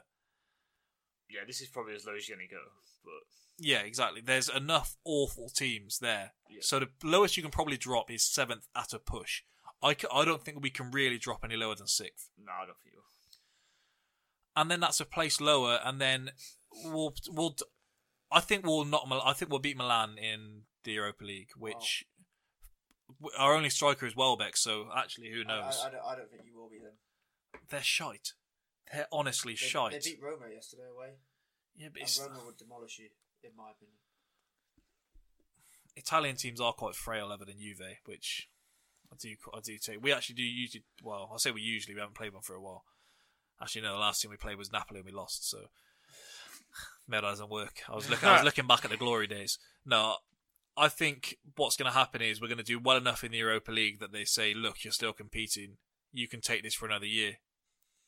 I honestly can't see it being any different to No, that. he's, he, he will get another year. Yeah. And it's happening. Who, who do you get in though if he does go? Uh, this is the issue, but I don't really- I don't know it who's gonna do much get- worse. It can't, exactly, it can't get any worse. I mean, he can, but realistically, can- he can't. It looks to me they're setting up for Henry, which this I think. That's, that's catastrophe. Well, for him, happen. for him, it's it can't get any worse. So you can't really do a worse job. It's like the opposite to whoever whoever succeeded Fergie was going to be doomed to fail. I think, and basically with Wenger, I think you've got a free swing. The yeah, next guy, exactly. I think. Because you look no, at how many chances he's got, they're not going to sack him straight away. No, but I and you've, think- you're inheriting a squad that should do better than it is. So The problem with Henry is if he doesn't go well, it's kind of going to be a little bit like Shearer, where you sort of taint your legacy a little bit if it hmm. doesn't go well. There's also, if it is going to shit, you then have an obligation to stick with him because he's a club legend. But Well, should my- you stick with him because he's Down- not doing a down leash. particularly good As long job? as it's- as long as- Ye- yeah, yeah. But no, it- As long as it's not Sol Campbell, one of the greatest minds in English football. He- he's going to kick up a fuss when you don't give him the job. No, I, I think Probably call it racist. I think Even when Henry gets it. either give it to a young manager coming through and see what happens, or give it to an old manager on a one two year deal and you put Henry in there as his assistant or something, so he has something there. But we- we don't actually know what how much he's doing at Belgium, so I, I, it wouldn't be my choice to put him in. well, you may see what he does at the Euros this summer for me. But you still don't know. Uh, uh, uh, Yeah. well, he's assistant manager, isn't he? So you'd like to say that he's doing. bold. No, but you'd like to say that he's doing a, a, a big part there. But I, I just think which big manager could you actually get? Van Gaal? Ancelotti. I don't actually think attracting a big manager is an issue because you it's the dream position. You're going to get paid more than any other manager in Europe. You're going to have more leniency than any other manager in Europe. It can't get any worse, so you're not going to get into criticism. And you've got a group of players there who I don't think there's anyone there that's going to rebel against you in the dressing room. Someone like Conte could be ideal in He terms would of he's going to be. be perfect. Yeah, but you've you've got two ways of looking at it. One, he'll whip the squad into shape, or two, there's such a bunch of pussies Yeah. that he'll go in there and try and get the hard man out. They'll You've all just be not them. be interested. Jo- well, Jo- everyone. Do, but do you know what? I Yeah, get rid I, of- I would say Wilshere's the only one who's got rid of a- everyone by some- about five. Wilshire probably maybe Ram, no Ramsey gave up Joe, as well. Joe, your problem, everyone gives I up think, other than one. for your team. I, I would- Obviously, there, there's uh, there's a, there half an there hour. a long old list, but looking at it now, it's for a manager to come in. It's an old team. There is not Mm. before. You always had that thing of you had, you kind of had Walcott, Oxlade Chamberlain. You had the No, no, no, but the young players that you thought they could develop in a few years' time, Jenkins, uh, Chambers, were all young players that you thought they could potentially develop into something. Maybe never did. now, now, now you're looking what young players, Bar Bellerin. Uh, Jesus I, Christ. that, that's the This thing. I is why the manager needs to go because you need to give someone a crack with these players. If you give him another year, Aubameyang's another year older. Lacazette looks like he's already looking at Wenger like, "What the hell are you doing with me?" to be fair, a lot of people are looking at Lacazette like, what the hell are you doing? Wank. I think it's quite clear when you look at the players from top to bottom that there is something seriously wrong there. I don't. I don't question the attitude's wrong. I don't think the attitude means you can't hit a barn door. But he, which he, it's not like really he shown. he's had the one game where he missed sitters against Spurs. Other than that, it's not like he's been missing sitters every week. It's not like um, Morata where he's clearly getting chances and he's spurning them. He's getting a bit of disrespect as well. He is, but then he, when he gets shown up like by Lukaku yesterday, then Yeah, he, then he has his he bad was days brilliant well. yesterday. Um, this is the thing: you, you can never get excited. You've got owners that won't answer questions or ask questions of the manager. We're stuck with it. You've got Deadwood throughout the team. You've got yes men for coaches. Give Jens Lehmann the job. He'd be good. We've been wise. embarrassed in a cup final. It goes on and on and on and on. And the thing is, there's too many people like me who are going to keep just doing no matter what. They're not going to turn their back on the club. They're with a team that is that big. It was. It would be the same for United. It'd be the same for Liverpool. It'd be the same for. I'd say those three probably. Actually, I'm not sure about Chelsea. There, what? There's enough of a fan base If you there don't turn up, that if someone you don't else turn up, someone else is going to Oh, go. yeah, Yeah, yeah, so you yeah. it doesn't it doesn't work doing that. You need Yeah. to be the one there doing something. And I don't really. A, dir- I- a I- dirty protest. Maybe it's going to be a dirty The, one. the only thing I think though is, at least with the other clubs, is that the owners will actually listen to the fans. If the fans make a bigger, No, definitely, definitely not. no, no, no. I But, think if they make a big enough noise about a manager, that yeah, they'll the manager will be gone. it's You know, ironic. Uni- I Uni- United had the the planes going over. Liverpool in the past have had Hodgson. They wanted him to go at the time. Mm. Rodgers again. They wanted him to go. Weird- And enough weirdly pressure though- built. Whereas the pressure with Wenger, Don't you think? he's in a it's- it's unique like- position. it's as like a snowball. It just Don't you builds, think- builds, but nothing. Don't you think those managers were easier to sack? Yeah, that's it. Like Liverpool ones, even they took a long time for for what they had done. All managers probably could have gone a bit sooner than they did. They took a long time. Whereas Wenger's just in such a unique position where he always just kind of points at past success. Where It's the thing now where only so long you can do that. like I don't get that annoyed. Like I, if I used to look out for the games at three o'clock for Chelsea, City, Liverpool, and when they're like drawing late on, I'd be watching Sky Sports News, and I'd be really irritated when one of them scores late. I'm looking for the Everton and Burnley results before I'm looking for those results. Yeah, you. It's horrific. I didn't realise you are about ten points off the top four now, aren't you? We're we're about ten points off Spurs. You're nine points off Spurs, I think. That's yeah, that's not great. I mean, which, which you aren't going to catch. The only thing which made me Spurs feel a bit better is I was speaking to uh, Brad, the other lad who uh, writes for the site, and he reminded me that I'm not a Sunderland fan. Which There is that. I felt a bit better, but still, it didn't really do much for me. no, exactly. Bec- because I mean, if there was some kind of concession, they think they've done this massive thing by making the Europa League a bit cheaper. Thank you for So giving you me should. tickets slightly cheaper to watch these pub teams. AC Milan. AC Milan, yeah, I mean it's not the AC Milan. They're hiking really, those prices It? back up. It's it's actually not too bad. The most expensive ticket's twenty eight quid for that game. Oh, okay, that's not bad. Yeah, so I- I yeah, I, I I will go to that, but I just hope for the best. They actually hype it up and they say, make sure you're in your seats for our exclusive European light show, where they flicker some lights on the pitch for a few minutes, and that's supposed to get us geared up and going. I mean, I could go for hours. I'm sure this is going to be a recurring thing this season because we've got City again on Thursday. I think your players got post traumatic stress. I'm not sure they should Do you be put through know it. What happened? You'll you'll beat City on Thursday. This is the ty- exactly the type of thing that Arsenal do. You'll go and beat City on Thursday, and the the cup final it won't be brushed over, but it it will kind of be forgotten about a little bit. Well, I'll tell you what; those players better hope that we don't go a goal behind because they're going to have a horrible time if they do. I remember, yeah, I remember a game last season, and I think it was the Palace one. We were doing a podcast Yeah, where we lost. What was it? Three 0 to Palace. Free, yeah, I think it Yeah, was. and the obviously there you're pretty close in with the players, and all those players were getting chanted out. You're not fit to wear the shirts. It was like as bad as I think Bellerin cried. of course he did. So they best hope because there's still enough time left for the season. And if they go out of that Europa, there's literally nothing to play for. So there's literally nothing for the fans to think. We can't make them too down because Yeah, we've yeah. still got this left. As soon as that's gone, they better buck their ideas up. I think Mustafi might get murdered.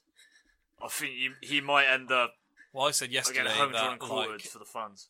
I wouldn't have minded if Xhaka had walked into a bus after the game. He played like he did. No, but do you know what that Wilshere post? The the Wilshere That's post. bad.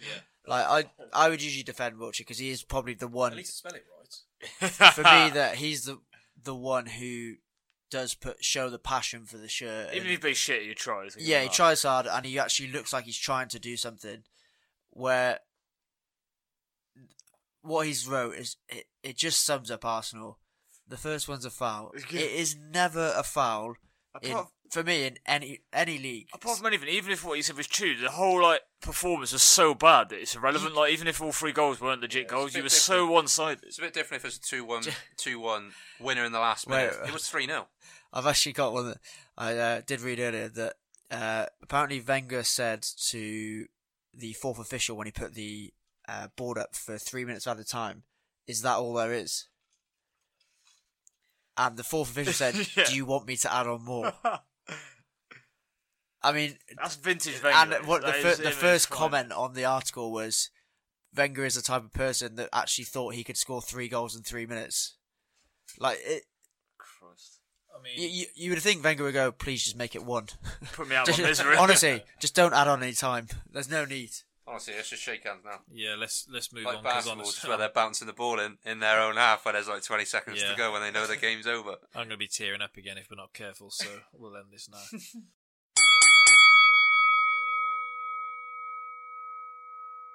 Up next, we have an interview with UFC prospect Andre Soukhamthath ahead of his bout with Sugar Sean O'Malley this weekend at UFC 222. Hi, it's Luke. Um, how are you doing? Everything good, brother? I'm Um, good, man. You know, no complaints, bro. Yeah. Just living life. Um, Same old stuff.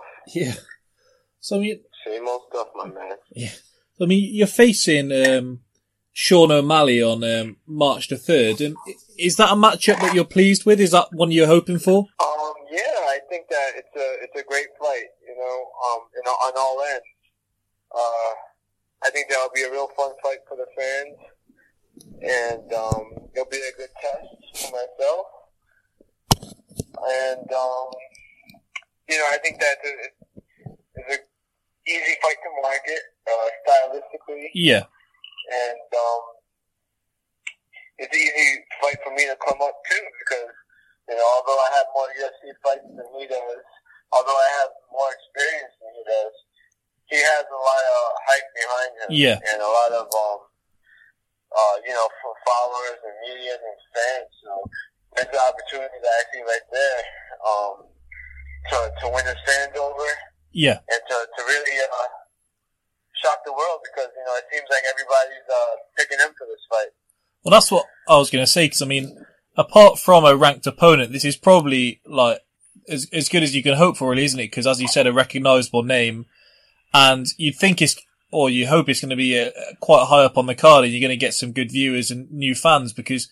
For those who haven't seen you before, you do have like a, a very fun style to watch. Yeah, absolutely. You know, um, we can say that you know he has a lot of and stuff, but you know he just did it right. His timing was right on the show, and Yeah, he performed in the show. You know that that could have been me. yeah, You know, I just got time before him, and um, you know, I, but I could have, I could have won Dana's, um, little, I could have been on Dana's little hype train, um, too, if I was on the show and stuff. But you know, I, was, I was busy uh, fighting in the UFC while he was doing that. So, um, definitely uh, looking forward to it. yeah. Do you think that your style matches up well with his? Oh yeah, absolutely. You know, um, I'm never afraid to uh, fight a striker. You know, um, Yeah. I'm not afraid to get hit. I'm sure. You know, you've seen my fights. Yeah. and A lot of the fans who've seen my fights, they see that I'm not afraid to get hit. They see that I'm willing to trade, and um, they see that I can pack a punch. You know, I pack power at 135, Yeah. and um, doesn't matter how much power the other guys have. Uh, it doesn't really phase me because uh, you know I take pride in being tough. I take pride in having a chin. So Yeah. um, I'm ready for whatever comes my way. Yeah. Did Did you take much from his UFC debut? Did it tell you anything you didn't already know, or is it kind of just uh, as you expected? You know, it, uh, I actually, when I watched that fight, he actually gained my respect a little bit because, um, you know, here I am uh, watching the fights. You know, every time there's bantamweights on, I have to tune in. You know, and I, I don't really give my opinion too much. You know, I, I respect everybody that goes into that cage, but um, I knew that there was a lot of hype behind him, and for him to co-main event, to, to co-main, to be the co-main event, Yeah. in his UFC debut, you know, I was pretty like, oh, okay, you know, this, this is one of these guys that they're trying to hype up. Yeah. But, um, you know, he fought a tough, experienced guy in Terrion Ware, and he, he backed it up. You know, he, um, I'm not going to say that he exploited himself because it's a 15 minute fight, you know? Yeah. No fight is to be perfect unless you knock the guy out in the first minute. So, you know, I thought that he did what he had to do to win the fight. Um, definitely saw him in some trouble, and I'm sure he's working on that. Yeah. You know, but uh, yeah, he, he showed his heart and he proved his toughness. So that's why he, he fight. He's not to go away easily. He's to, um, you know, he's going to try to win the fight. Uh, I'm sure he wants to fight as bad as I, do. You know, Yeah. because it's easy to get caught up in the hype and, and start believing in it. But uh, you know, you can tell that he's still the kid's still working hard, and you can tell that the kid, uh, the kid's a real fighter. Yeah. I mean, I watched back your fight with um, Alejandro Perez earlier, which, for what it's worth, I'm, I'm still convinced you won that fight. Um, and you did like a fair amount of um, like showboating in that one. Is this the kind of opponent and the kind of fight that would bring that style back? No, you know what? Um, I was going through a weird time at that at that uh at that stage. Yeah. That's usually not me. I I, I never uh, I never showboat. You know, I, I take go for the kill when, I, I see that hurt Yeah. You know, um, I think I was just getting a little too comfortable. You know, I I was in the UFC. It was my dream, and you know, I kind of got ahead of myself. I was I was trying to be that breakout star, you know, and, and that's what I was focusing on. Yeah, I rather get than just fighting. You know, I was focusing on trying to be a star, trying trying to be that guy with the, you know, that new um, that new guy that everybody's talking about. Yeah. But uh, you know, like it kind of brought.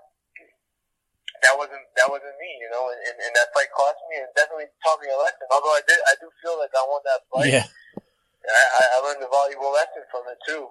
So um, I'm kind of glad, you know, things kind of happened the way it was. It did, Yeah. You know, um, besides losing, you know, a second paycheck, um, I learned a valuable lesson. I You know, you. that I'm never gonna do that again.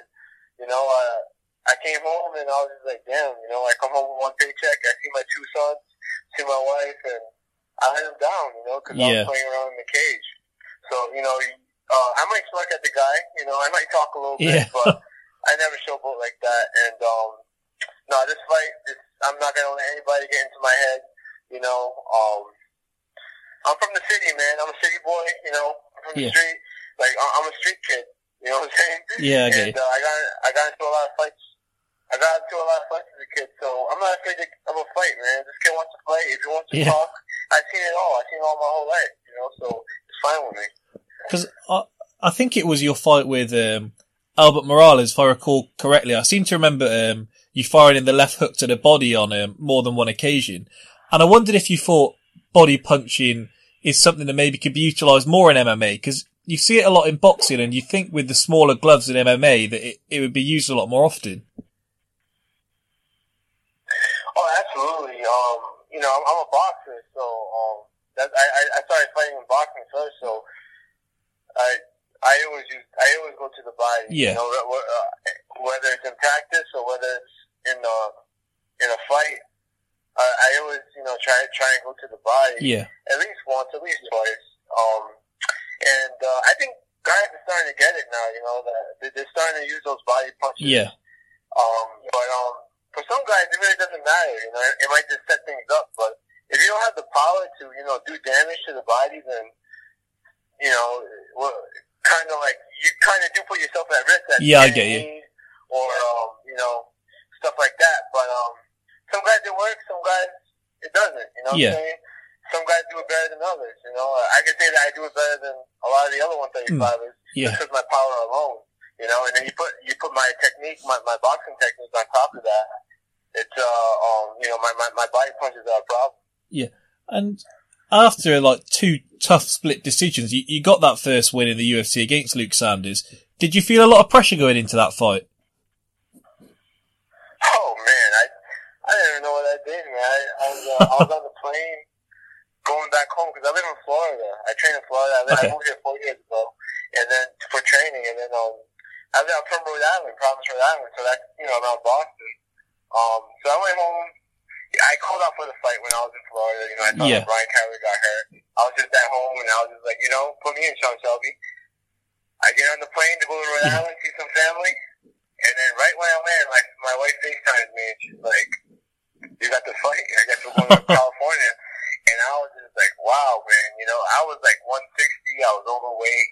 I didn't really train um like you would train for a fight, you know. Yeah. But um, that's the kind of position that um, that's the kind of lesson that I needed to learn. That's the kind of challenge that I need, needed to overcome Yeah. um, you know, to, to see where I was at, to see if I really wanted to do this, to make a career out of this. Because, you know, I heard, I heard there was a rumor that they were making a lot of cuts. And for me, you know, I was really scared because I lost two fights in a Yeah. row. Yeah, there were close fights. Yeah, there were two split decisions. But at the end of the day, that's two losses on paper, which means they can cut me. So Yeah. I was like, you know what? I want to, I want to give myself another opportunity. Hmm. I don't care what the UFC has planned for me. I'm going to make my own destiny. So I called for that fight. I got it. And, and like I said, you know, fighting is nothing new to me.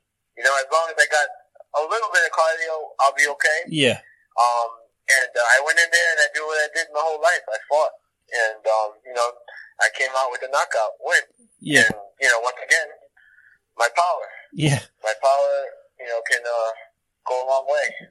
Even on a two week notice fight, you know? Because I've seen some fighters say that they perform better when there's a bit of fear in there whether when the pressure's really on. And I didn't know if you thought that played a part because, as you said, the pressure was really on going into the fight. Yeah. I was fucking a good guy, like Luke Sanders. Yeah, he, he might have lost his last fight to Yuri Alcantara, but he's a he's a tough guy, man. Like he barely lost that fight, and he was a pro- prospect coming up, and a lot of guys in my division feared him, and um, he was he was going for a top ten spot. Yeah, you know, off a loss. So so uh, you know that that tells you a lot about what the UFC um uh saw in him. So of course I was a little scared. Yeah. Because I wondered. Scared about my health. Yeah. You know, I I- I don't really care about getting knocked out or submitted. Like I said, I know how tough I am. Hmm. You know, um, it's all good. It's just a fight to me. I've lost, I've lost fights in the cage. I've lost fights in school. You know what I'm saying? It's all good. But I need that job security because this is what I want to do. And, um, you know, number one thing I live for right now is to, to raise my kids, Yep. you know, um, with better things in life, you know, and Yeah, I want to feed them good. I want to take care of them. And, and this is the way to do it for me. Yeah. And of course I was scared to lose that opportunity. Yeah. I I wondered um, how it was that you originally got into MMA because I've seen a few things before how you used to play football or uh, soccer, as you say, uh, and you were a goalkeeper. So is that what you started off doing and then you moved into uh, MMA? Yeah, I was actually a um a goal a, a goalie, Yeah. and you know I got a couple of recruits for college, and um I was a standout in high school, so um you know I wanted to go pro. Yeah. I probably wouldn't have been pro because of my size, I'm a little small, but I wanted to at least get through college. With it. I had big dreams, man. Yeah. know? And um, what happened was my girlfriend, now my wife at the time, she got pregnant with our first son. Okay. And um, you know, I after that, I was kind of like, all right, you know, I'm, I'm gonna, I'm gonna get a job. Yeah. I'm not gonna go to school. I'm gonna put that on hold. I'm not gonna play soccer in college. I'm gonna go and get a full time job so that, so that I can help provide for the family. Because she was working too, you know. Hmm. And um, that's what I did.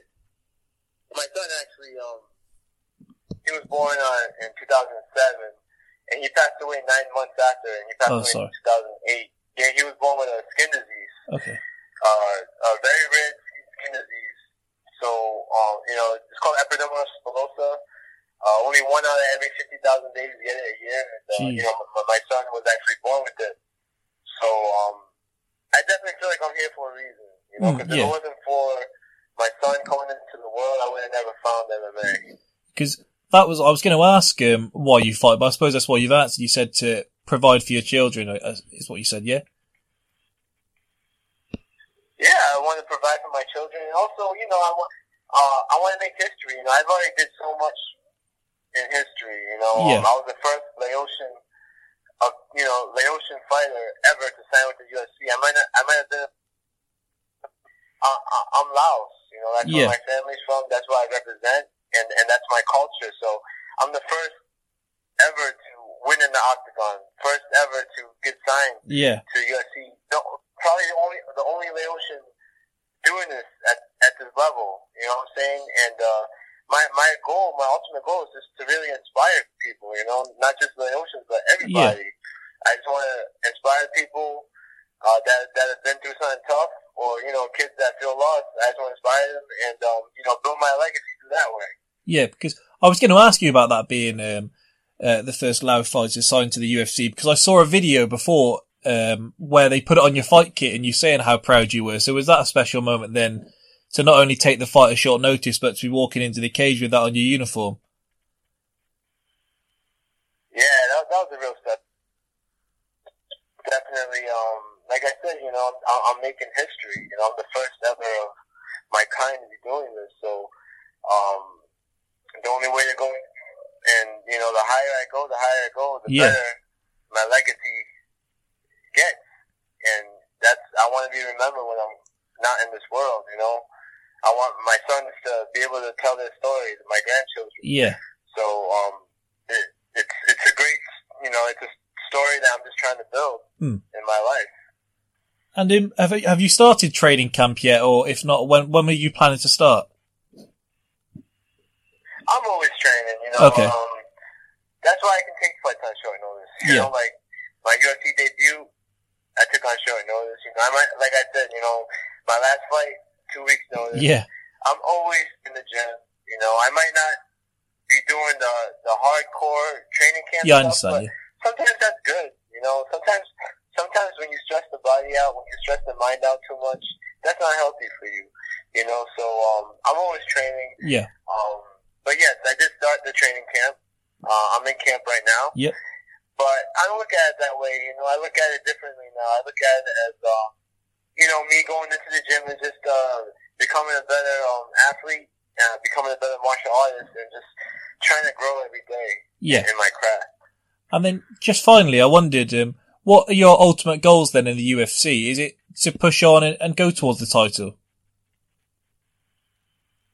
Oh, absolutely. Um, you know, my, my, my ultimate goal is to uh, first to be top ten. Yeah. to break that top ten spot. You know, um, when I was in the UFC, I always had my eyes on the top ten guys. Yeah. And I always thought that I was top ten in the world. So I want to break out into the top ten spot, and then eventually um, get the title shot. You Yeah. know, but I want to get it the right way.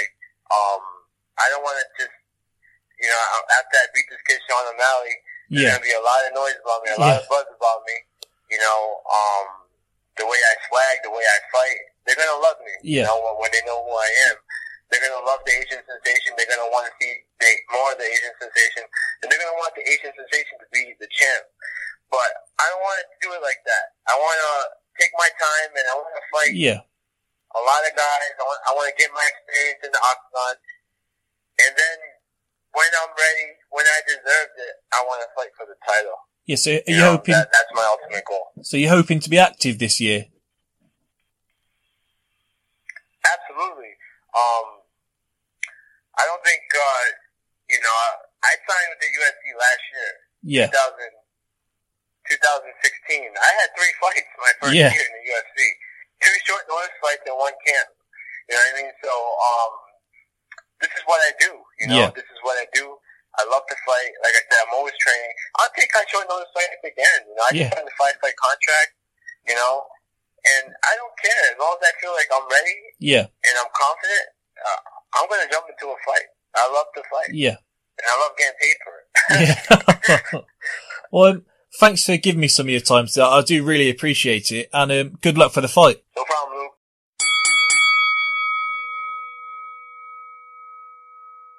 So we have a month of heavyweight action here back in the boxing world, starting with Luis Ortiz and Deontay Wilder for the WBC heavyweight strap this weekend.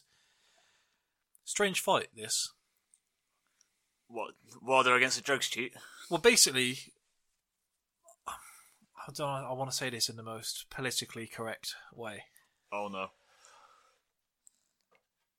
I don't like to get involved in the conspiracy theories, particularly with sport and PDs and that. I like to believe everyone's clean until they're proven to be a cheat. Yeah.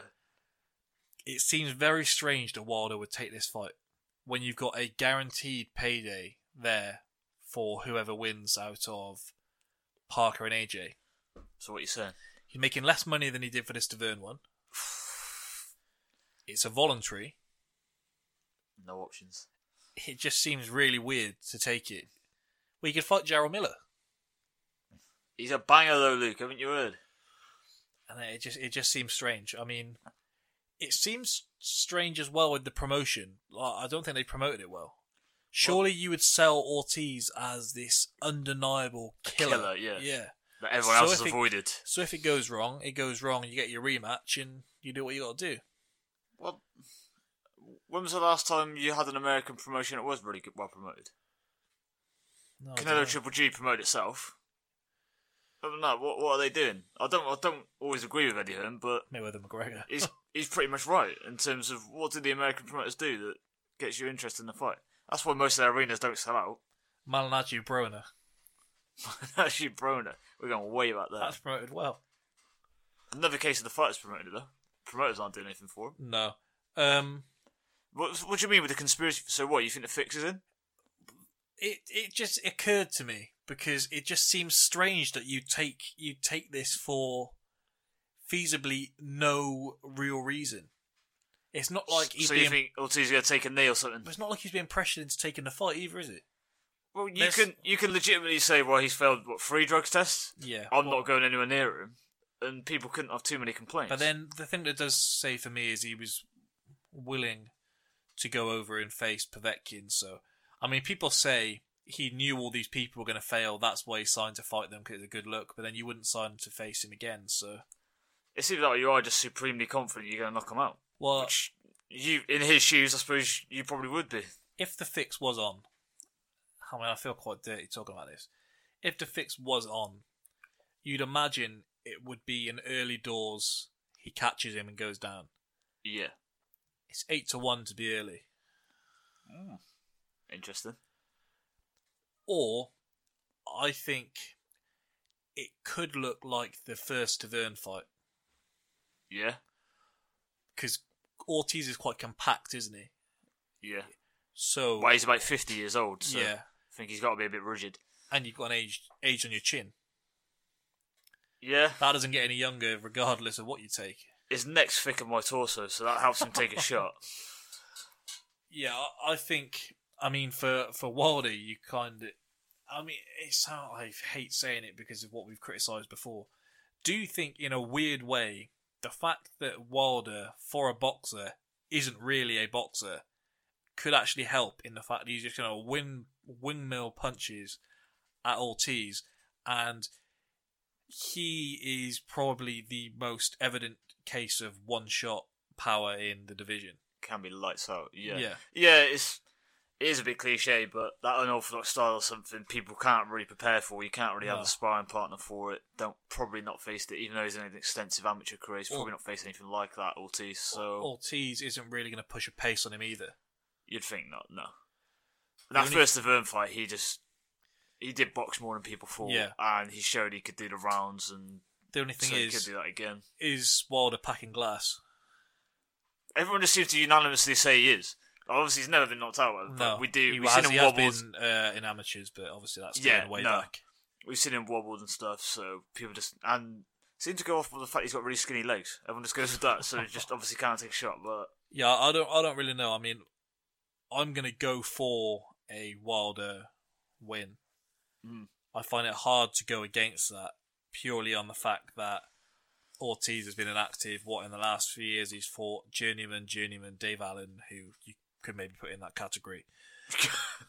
well, from what we've seen so far, that seems pretty fair. He's tough, durable, and he hasn't given you much back. that type of performance, And before then, it was what's his name? One of the worst fights ever. Malik Scott Yeah, chasing Malik Scott around the Yeah. ring in Monaco, that wasn't and fun. we saw his pace there. And Scott was actually trying to quit, and he still could, He could barely get him out. it was like Suarez trying to get that yellow on the Yeah. weekend. He was desperately trying, and it just wasn't happening for him. So um, We gotta pray for the heavyweight division that Wilder smokes that old Cuban, absolutely. or else it's curtains. So Imagine what, I'm just so him against AJ. what are you actually going to predict? Because I feel like if we'd been asked this a year ago, then we would have been the complete opposite end of the spectrum. Yeah, I would have probably said Ortiz in terms of he can take a shot. I think a year ago when it was rumored, we were saying how outrageous the odds were. Yeah. I think the worry has to be that whatever you think about Ortiz, he's got those amateur skills and he can pick a shot. And if he can pick a shot and he can punch, if Wilder is packing glass, then we're going to get a conclusion we definitely don't like. Yeah, he hit, Even if he doesn't do anything else in the fight, Ortiz, and he does that. well, he hit Dave Allen with that uppercut, didn't he? Which for he was just compact the whole fight. He literally threw one shot and he went straight underneath. I saw Dave Allen say that Wilder's obviously better than me, but he said if he like that lands on him, then it's Yeah. light out, lights out. Which he's probably right, but Also, there's a different mentality between going in to survive and going in to win. yeah, yeah, exactly. Makes you more at Yeah. risk. I mean, we can do more about it after the fight. I wondered what your thoughts on this were actually. We won't. We're not going to do a preview of the Dave Allen fight this weekend, but he clearly looks like he's lost a lot of weight. Mhm. Do you think his punch like resistance goes when you lose that much weight? Yeah, well, to an extent, at some point, it's gonna. It's it's but that's where getting, getting the balance right is Yeah. is on because just scientifically, there's a certain amount of sort of like Yeah. membrane and stuff that goes with weight that will bunch of brain. But without getting too much into that, I think yeah, just having that sort of solid basis. Yeah, I think he said himself. He said he can't really go below something like 16-7 or something because a lot of people. He always Yeah. goes on about people tweeting him saying about going cruiserweight and stuff. He's like, honestly, I've got no chance. He was like, Yeah. that would actually be bad for me. So, yeah, I think you see it with weight training fighters, don't you? Where they're Yeah. fragile and struggle to get it. So I think, particularly with heavyweight, where you don't have to make weight, you've got to find that balance. Um, Yeah. I mean, I, I, he'll always be tough, though, won't he? Yeah. I don't think he's gonna suddenly just. No. Um, on the same card, we've got Kel Brook, and we're not going to do a breakdown of him against Rabchenko, but that's a strange move because the only reason I can see you're moving up at that weight is if you think Khan's going there, or you're targeting Liam Smith slash Sadam Ali because anyone else, any of those other champions, like Jarrett Hurd is basic, but I would pick Jarrett Hurd to beat Kel Brook. I would beat you? Charlo to beat Kel Brook. Yeah, absolutely. I'd, I'd pick Charlo. Yeah. I'm not sure I'd pick her. I think I'd. Uh, I am. I, I do like Jarrett. You are a fanboy, yeah. I think I think 154 does suit Brook perfectly in terms of weight, but Get him with Andrade. Actually, he's gone up to middleweight, hasn't he? Yeah, he can't really pick what he's doing, but get him in with Erislandy Lara. That'd be fun. Jesus. But yeah, I think I think 154 does probably suit his body ideally, but maybe there's there's obviously bigger fights we made at 147 or even a middleweight if you could, but that's obviously we found No. out you can't do. but yeah, I think I can only assume they are doing it for that reason. I think the more I look at the Rabchenko fight, I actually quite like it as a fight. I actually think it's it's an o- when you think about it at first, you think I'm not interested in it, and I think it will turn into actually a good fight. In terms of a Sky card, it's as good a one as I can remember there being. With Uh, maybe reflections of Sky Cards. yeah, Gamal Yafai against um, McDonnell. Gavin McDonnell's a That's good a fight. very good I fight. really I'm like surprised that. they did it as well. Yeah, same. In Well, I guess they they've gone as far as they can with Gavin McDonnell. You're not going to get him to be a world champion. Then if he beats Gamal Yafai, then you've got him who can't be world champion and Yafai who's I think you just go down the British route then and try and. Mm. And at some point, you do have to test these guys, and Hearn is willing to test the guys that he doesn't think are going to be his.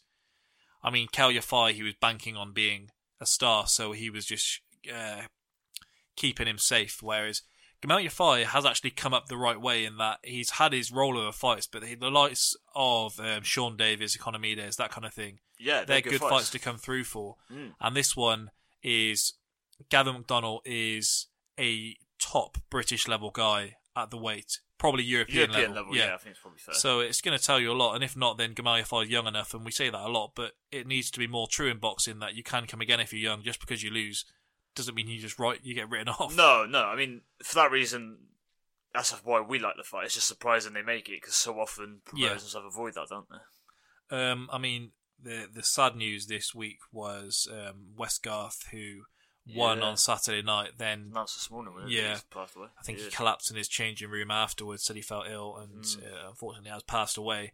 And I mean, certainly, if anyone's listening here, then we uh, send our sympathies there. Mm.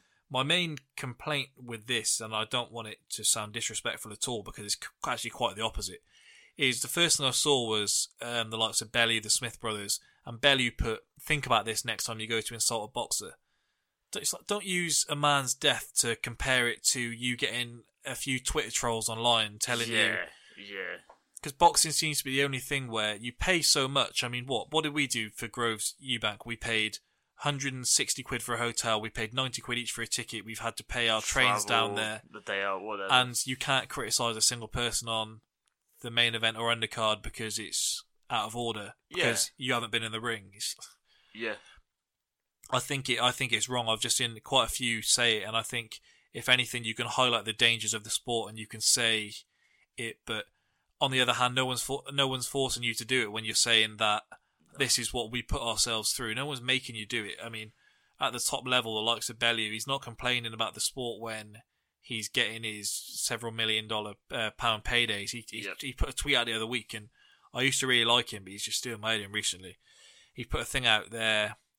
I'm gonna have to go through a camp here, um, which is gonna like ruin me and all this. And it's like, well, you're still making more money in that camp while you're doing what, like four hours a day. Sure, I couldn't do it. I most of us could quite openly say we couldn't do it, but Yeah. you're reaping the rewards for it and you're choosing to do it. It's just, no one's forcing you to do it. And half these fighters are saying it when you're criticising them for getting in there with someone who's like got a one in eighty record. You're saying, "Oh, I thought he could have pushed a stoppage. I thought maybe he didn't use his jab well enough." Yeah. A lot of people, and there obviously are people on Twitter who are abusive. They say things about people's families and things like that. But we, like us in ourselves, you you couldn't tweet like uh, Paul Smith this weekend said about Callum Smith's performance, and someone replied to him and said, um, "I thought he hasn't looked as good as has been said in the last two fights," and he said something about what the guy looks like. He does that with a lot of people. Yeah, and then someone said no, he's referring to um, the Skoglund fight. And he said, "Why he's on about that? It was a year ago. Um, maybe he should get in the ring himself. He thinks he can do better. I'm not having this from a dentist." Oh, It's like, well, not everyone gets in the ring. Not everyone wants to get in the ring. I mean, half the boxers who criticise, who say we can't criticise them, criticise footballers, and it's like, yeah, no, exactly. I've seen him talk about the football all the time on Twitter. So And it's not we want to be tearing into every single boxer that's ever competed. It's just when you're paying 200 quid to go to a fight, whether it's 15 quid for a pay per view or whether you're just paying your Sky subscription, you should be able to there's also an element. Of, critique a performance. there's also an element of being like very sensitive to any form of Yeah. criticism. Like, like for example, that what what's unfair about that? He hasn't looked as good Yeah. in the last two fights. I personally think he did okay in the Skoglund fight and a decent fight. And the last one, he didn't look as good as he should have done against the guy who stepped in at short notice, a, a kickboxer.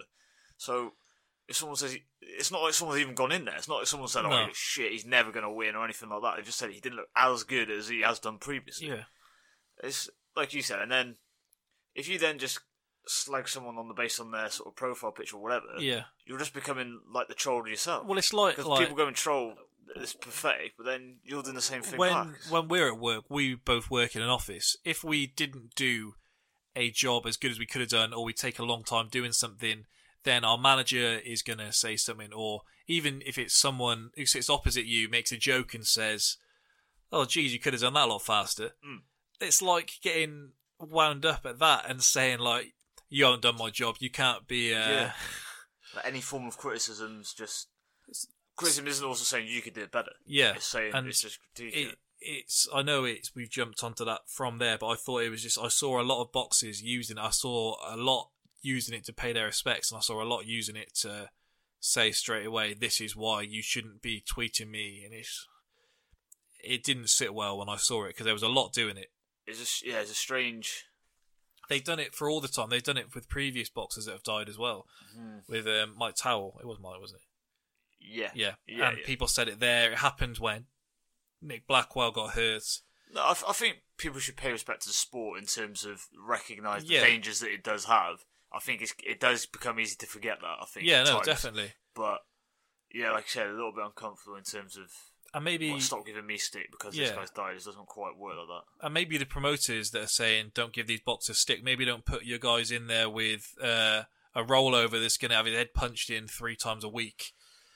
Well, For that, there's the same way. It's from top to bottom. It's not a it's not a forgiving sport, and there are the dark sides that come with it. Mm. But you either have to accept it if for what it is. Mean, you don't have to accept it in a way it's going to happen. Obviously, there's only so we've done it about NFL before. There's only so much safer you can make it without it not being a sport anymore.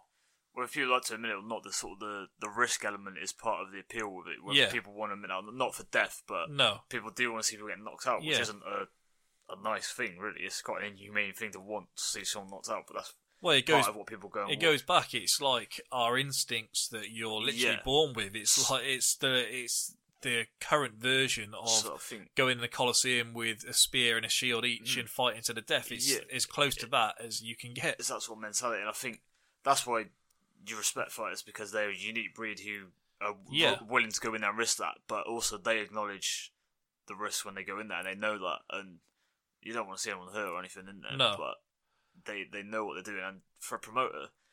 You're not really thinking about a journeyman's health when you stick him in with No. AJ on his way up, for example. Well, anything could happen to It's him. like you want to see the knockout, don't you? But as soon as they're like the example that comes straight to my head is Mikey Garcia against um, Zlaticanin, where Oh, God, yeah. it was great when he got the knockout, but then when he stayed down, everyone was silent and everyone was like, "Oh, we don't, we don't want to see No. this." So it, it is what it is. There's only so much safer you can make it. This, unfortunately, is something of the sport. In a lot of ways, it seems to be the only way that some national press cover boxing, which is It's a shame because then they use well. it to, yeah. as a stick to beat it with, really. And they don't look at the measures that have been put in place since tragedies have happened. No. Things like the doctors being on Yeah. standby. Standby. Um, Well, that's they've, why- they can only, they've always got to be. I think within five or ten minutes of a hospital. Yeah, well, that's why arena, um, so- the main event for that night couldn't go ahead, is because all the paramedics had gone Yeah. away and they couldn't come back. So yeah, no, it's, it's it would have been easy to say, "Oh, you know, probably won't happen twice in the same night. We may as well go ahead with it." I remember that prize fight show where who was it? Is it Eric Oche? Yeah, collapsed yeah, yeah, yeah. In the thing, and then they carried on with the show there, and I thought, you know, that was Yeah. anything could happen to me. It ended up being like alright, yeah. but yeah, Yeah, so- definitely. I mean, we've gone well, mainly from me bringing it up, but we've gone a bit dark there. But it is a conversation to have because you're gonna have a lot of conversations come out following this over the last over the next couple of days, and some are gonna be good, some are gonna be bad. the thing but- is, like, we love the sport, but you've also you do have to acknowledge Yeah. that those things do happen, and you've got to sort of, as a fan, Well, you've got a to reason- look at your own position on boxing and think. There's a reason most of us who watch the pros don't watch the amateurs when they've got a head guard on Mm. and Yeah. a vest and all sorts. No, you do have to look at yourself. yeah. Um, well, anyway, um, thanks again for listening to another episode of the Spitballing Pod. As always, if you could uh, check out the SoundCloud, iTunes, leave a review, like, repost, all of that. Check out the website www.spitballingpod.com. We've got uh, usually before each UFC event, we've got a feature with at least someone on the cards, and so if you uh, check those out, that'd be great. Thank you.